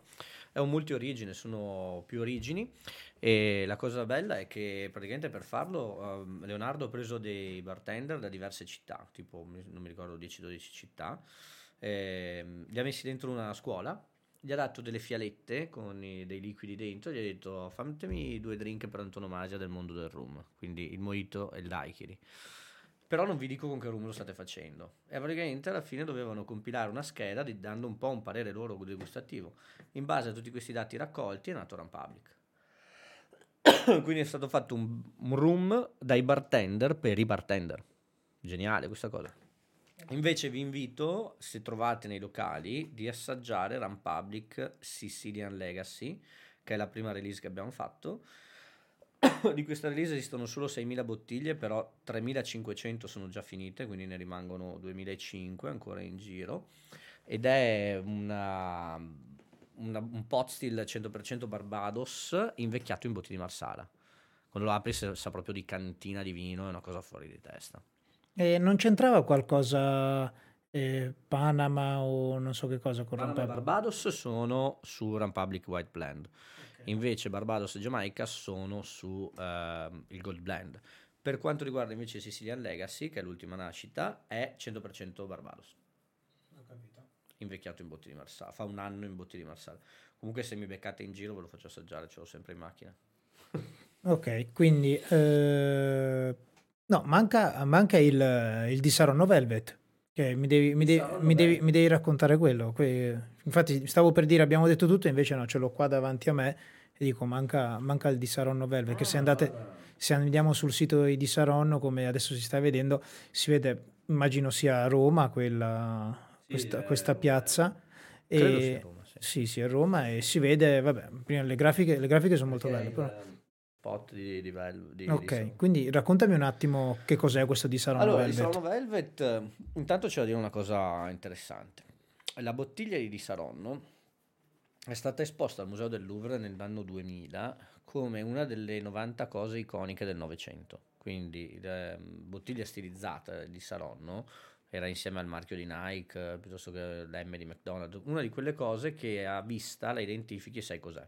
Una delle 90 cose iconiche della, dell'anno 900 degli anni 900. E, mh, quando è stato fatto Velvet c'era il rischio di vestire la bottiglia di Saronno con un liquido diverso e aveva appena insomma, avuto questo riconoscimento, sono passati solo vent'anni, eh, insomma l'azienda ci ha pensato, il liquido era pronto da anni, però ci hanno pensato tanto a fare questo passaggio. Ah, dici sono... il prodotto che c'è all'interno era pronto da, tan- era pronto da tanto tempo, loro sì, avevano... La ricetta era pronta, non era pronto il liquido, la ricetta era pronta, bisognava solo trovare il modo di metterla sul mercato.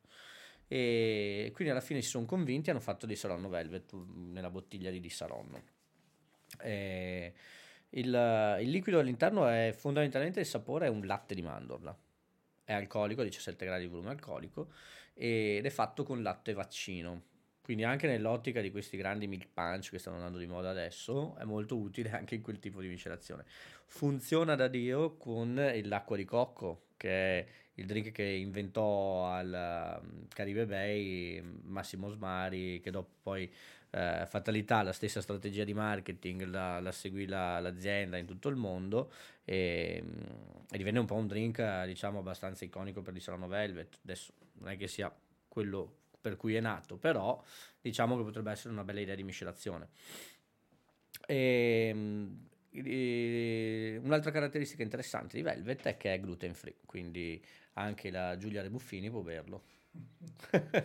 Giulia Rebuffini è una nostra collega che è, è come si dice, allergica al glutine e quindi non, non, la prendevamo in giro perché nella stagione che abbiamo fatto insieme lei non poteva mai mangiare niente, non poteva mai bere niente se no, se no esplodeva. Invece il Velvet può. E quindi è stata una bella scoperta. La cosa che ci ha fatto, che ha fatto piacere all'azienda è che è uscito ad ottobre e a dicembre ha preso il premio come prodotto dell'anno, perché il prodotto dell'anno si dà a dicembre, quindi in soli due mesi è riuscito ad essere premiato anche come prodotto dell'anno. Servito freddo è un strepitoso, insomma chi l'ha assaggiato lo sa, è un po' come dire la Nutella, cioè è difficile che non ti piaccia. Cioè il bevitore di Saronno diciamo che rappresenta il 30% dei bevitori degli amari, il bevitore di Velvet rappresenta il 100% dei bevitori di qualsiasi cosa sia dolce. E sì, infatti questa sua nota dolce ovviamente lo rende appetibile a praticamente tutti i palati. Dico, sì. ma, ma, anche il Velvet eh, si trova al supermercato? Di Saronno Velvet si trova al supermercato perché fa parte della famiglia di Saronno e di Saronno dovrebbe, deve essere per forza presente dovunque. Di Saronno, scusa... Public e The Basker li trovate solo nei locali. The Basker lo trovate anche nelle grandi enoteche online, tipo Tannico, tipo wine livery, quelle, quel tipo di enoteche lì si trova anche, anche lì.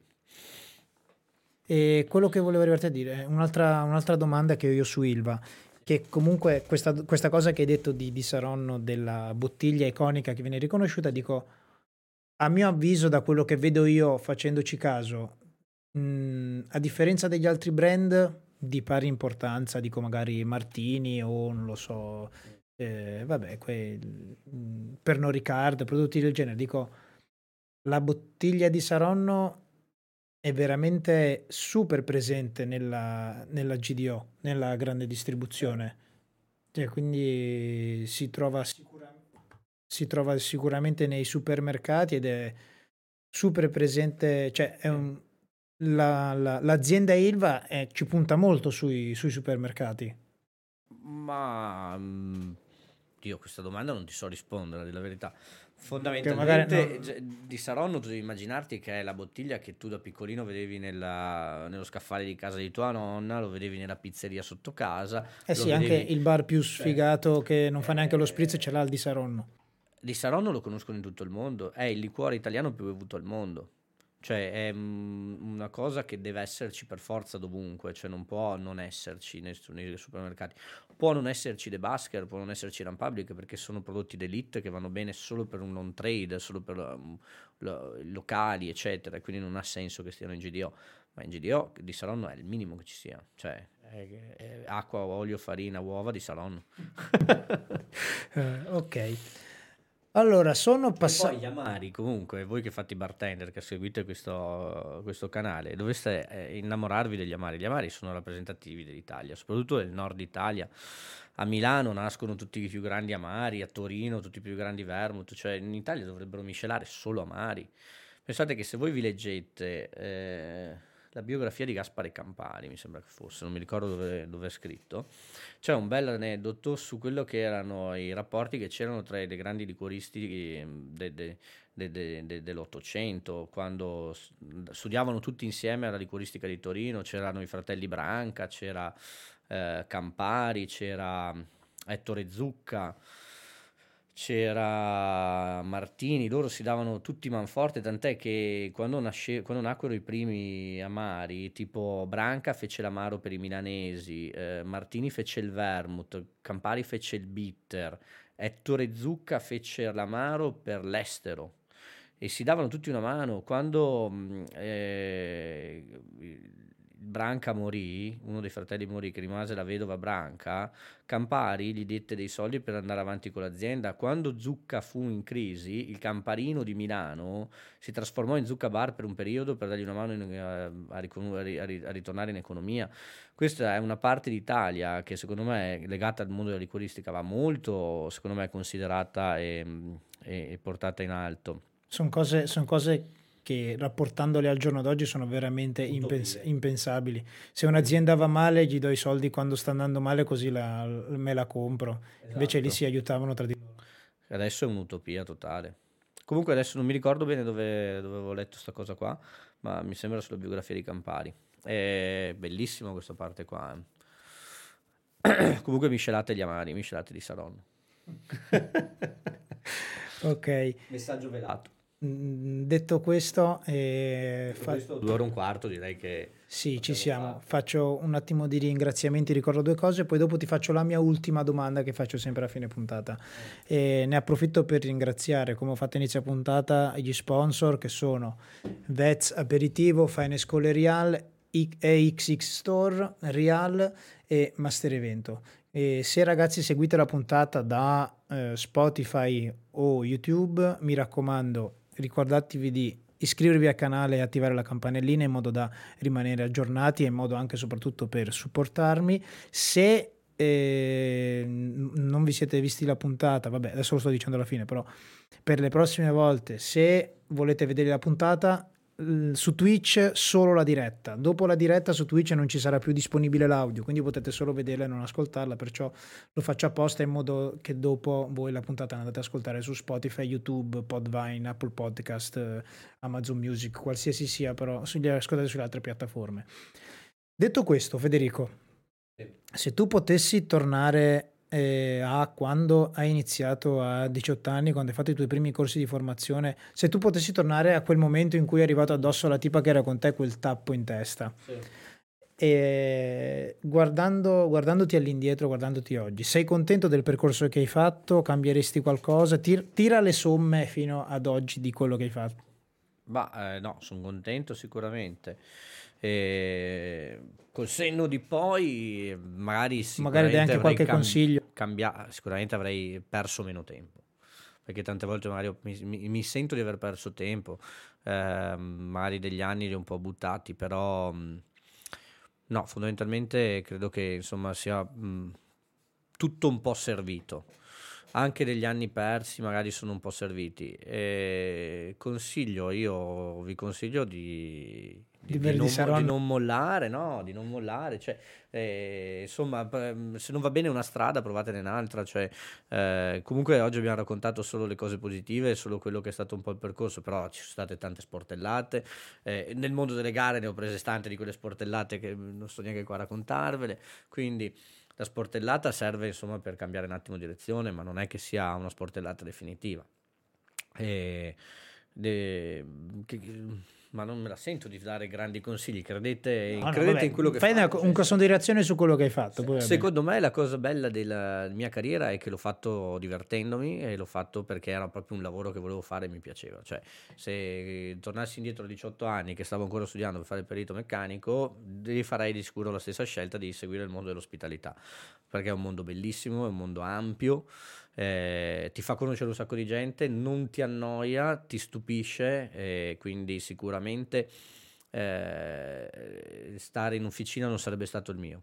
Ok, magari mi sarei pentito, se avessi seguito la, la, stra- la strada scolastica che stavo facendo, probabilmente sarei una persona depressa, obesa, eh, non so. Non hai mai fatto, non hai mai fatto un lavoro normale? Sì. Tra virgolette. Facevo le spade. Sì, le spade. Sì, facevo le spade e le maschere da fioretto. Davvero? Sì. e per una stagione ho fatto anche le porte blindate. Buono. Sì. Allora hai fatto un lavoro normale e hai capito che non faceva per te. No, mi spaccavo i coglioni. Cioè, no, no, no. Io me ne sono accorto nel fare lo stage a scuola. Nel fare lo stage quarta e quinta superiore mi sono reso conto, ho detto, questa, io non faccio questa vita per sempre. Mi ricordo che mi era capitato di... Uh, me ne sono accorto più che altro nel pomeriggio, non tanto nella mattina. La mattina mi svegliavo, però vabbè, mi svegliavo per andare a scuola, mi svegliavo per andare al lavoro nello stage, era uguale. Ma mi ricordo quando tornavo al lavoro tipo alle due e mezza o alle due e finivo alle 17 barra 17.30 barra 18. Mi ricordo quando guardavo l'orologio alle 15 e lo riguardavo, erano le 15 e 1.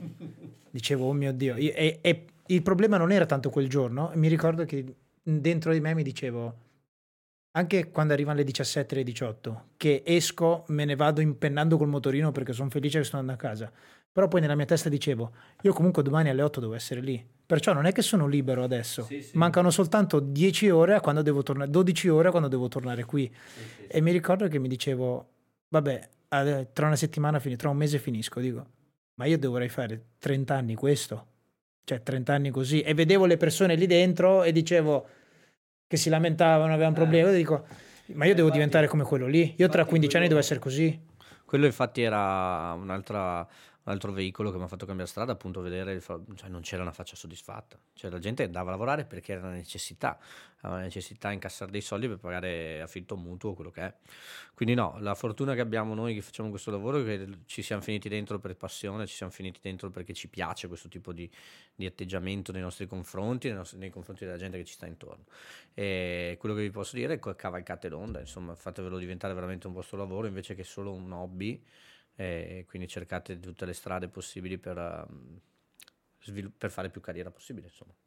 Ok Federico, io ti ringrazio intanto per essere passato, ti ringrazio di essere passato di qua, eh, ringrazio tutti per esserci stati, eh, abbiamo fatto due ore e mezza, tra qualche ora sarà già disponibile la puntata su YouTube e Spotify e intanto vi saluto ragazzi, ci vediamo penso eh, domenica, questa domenica che arriva è il 12?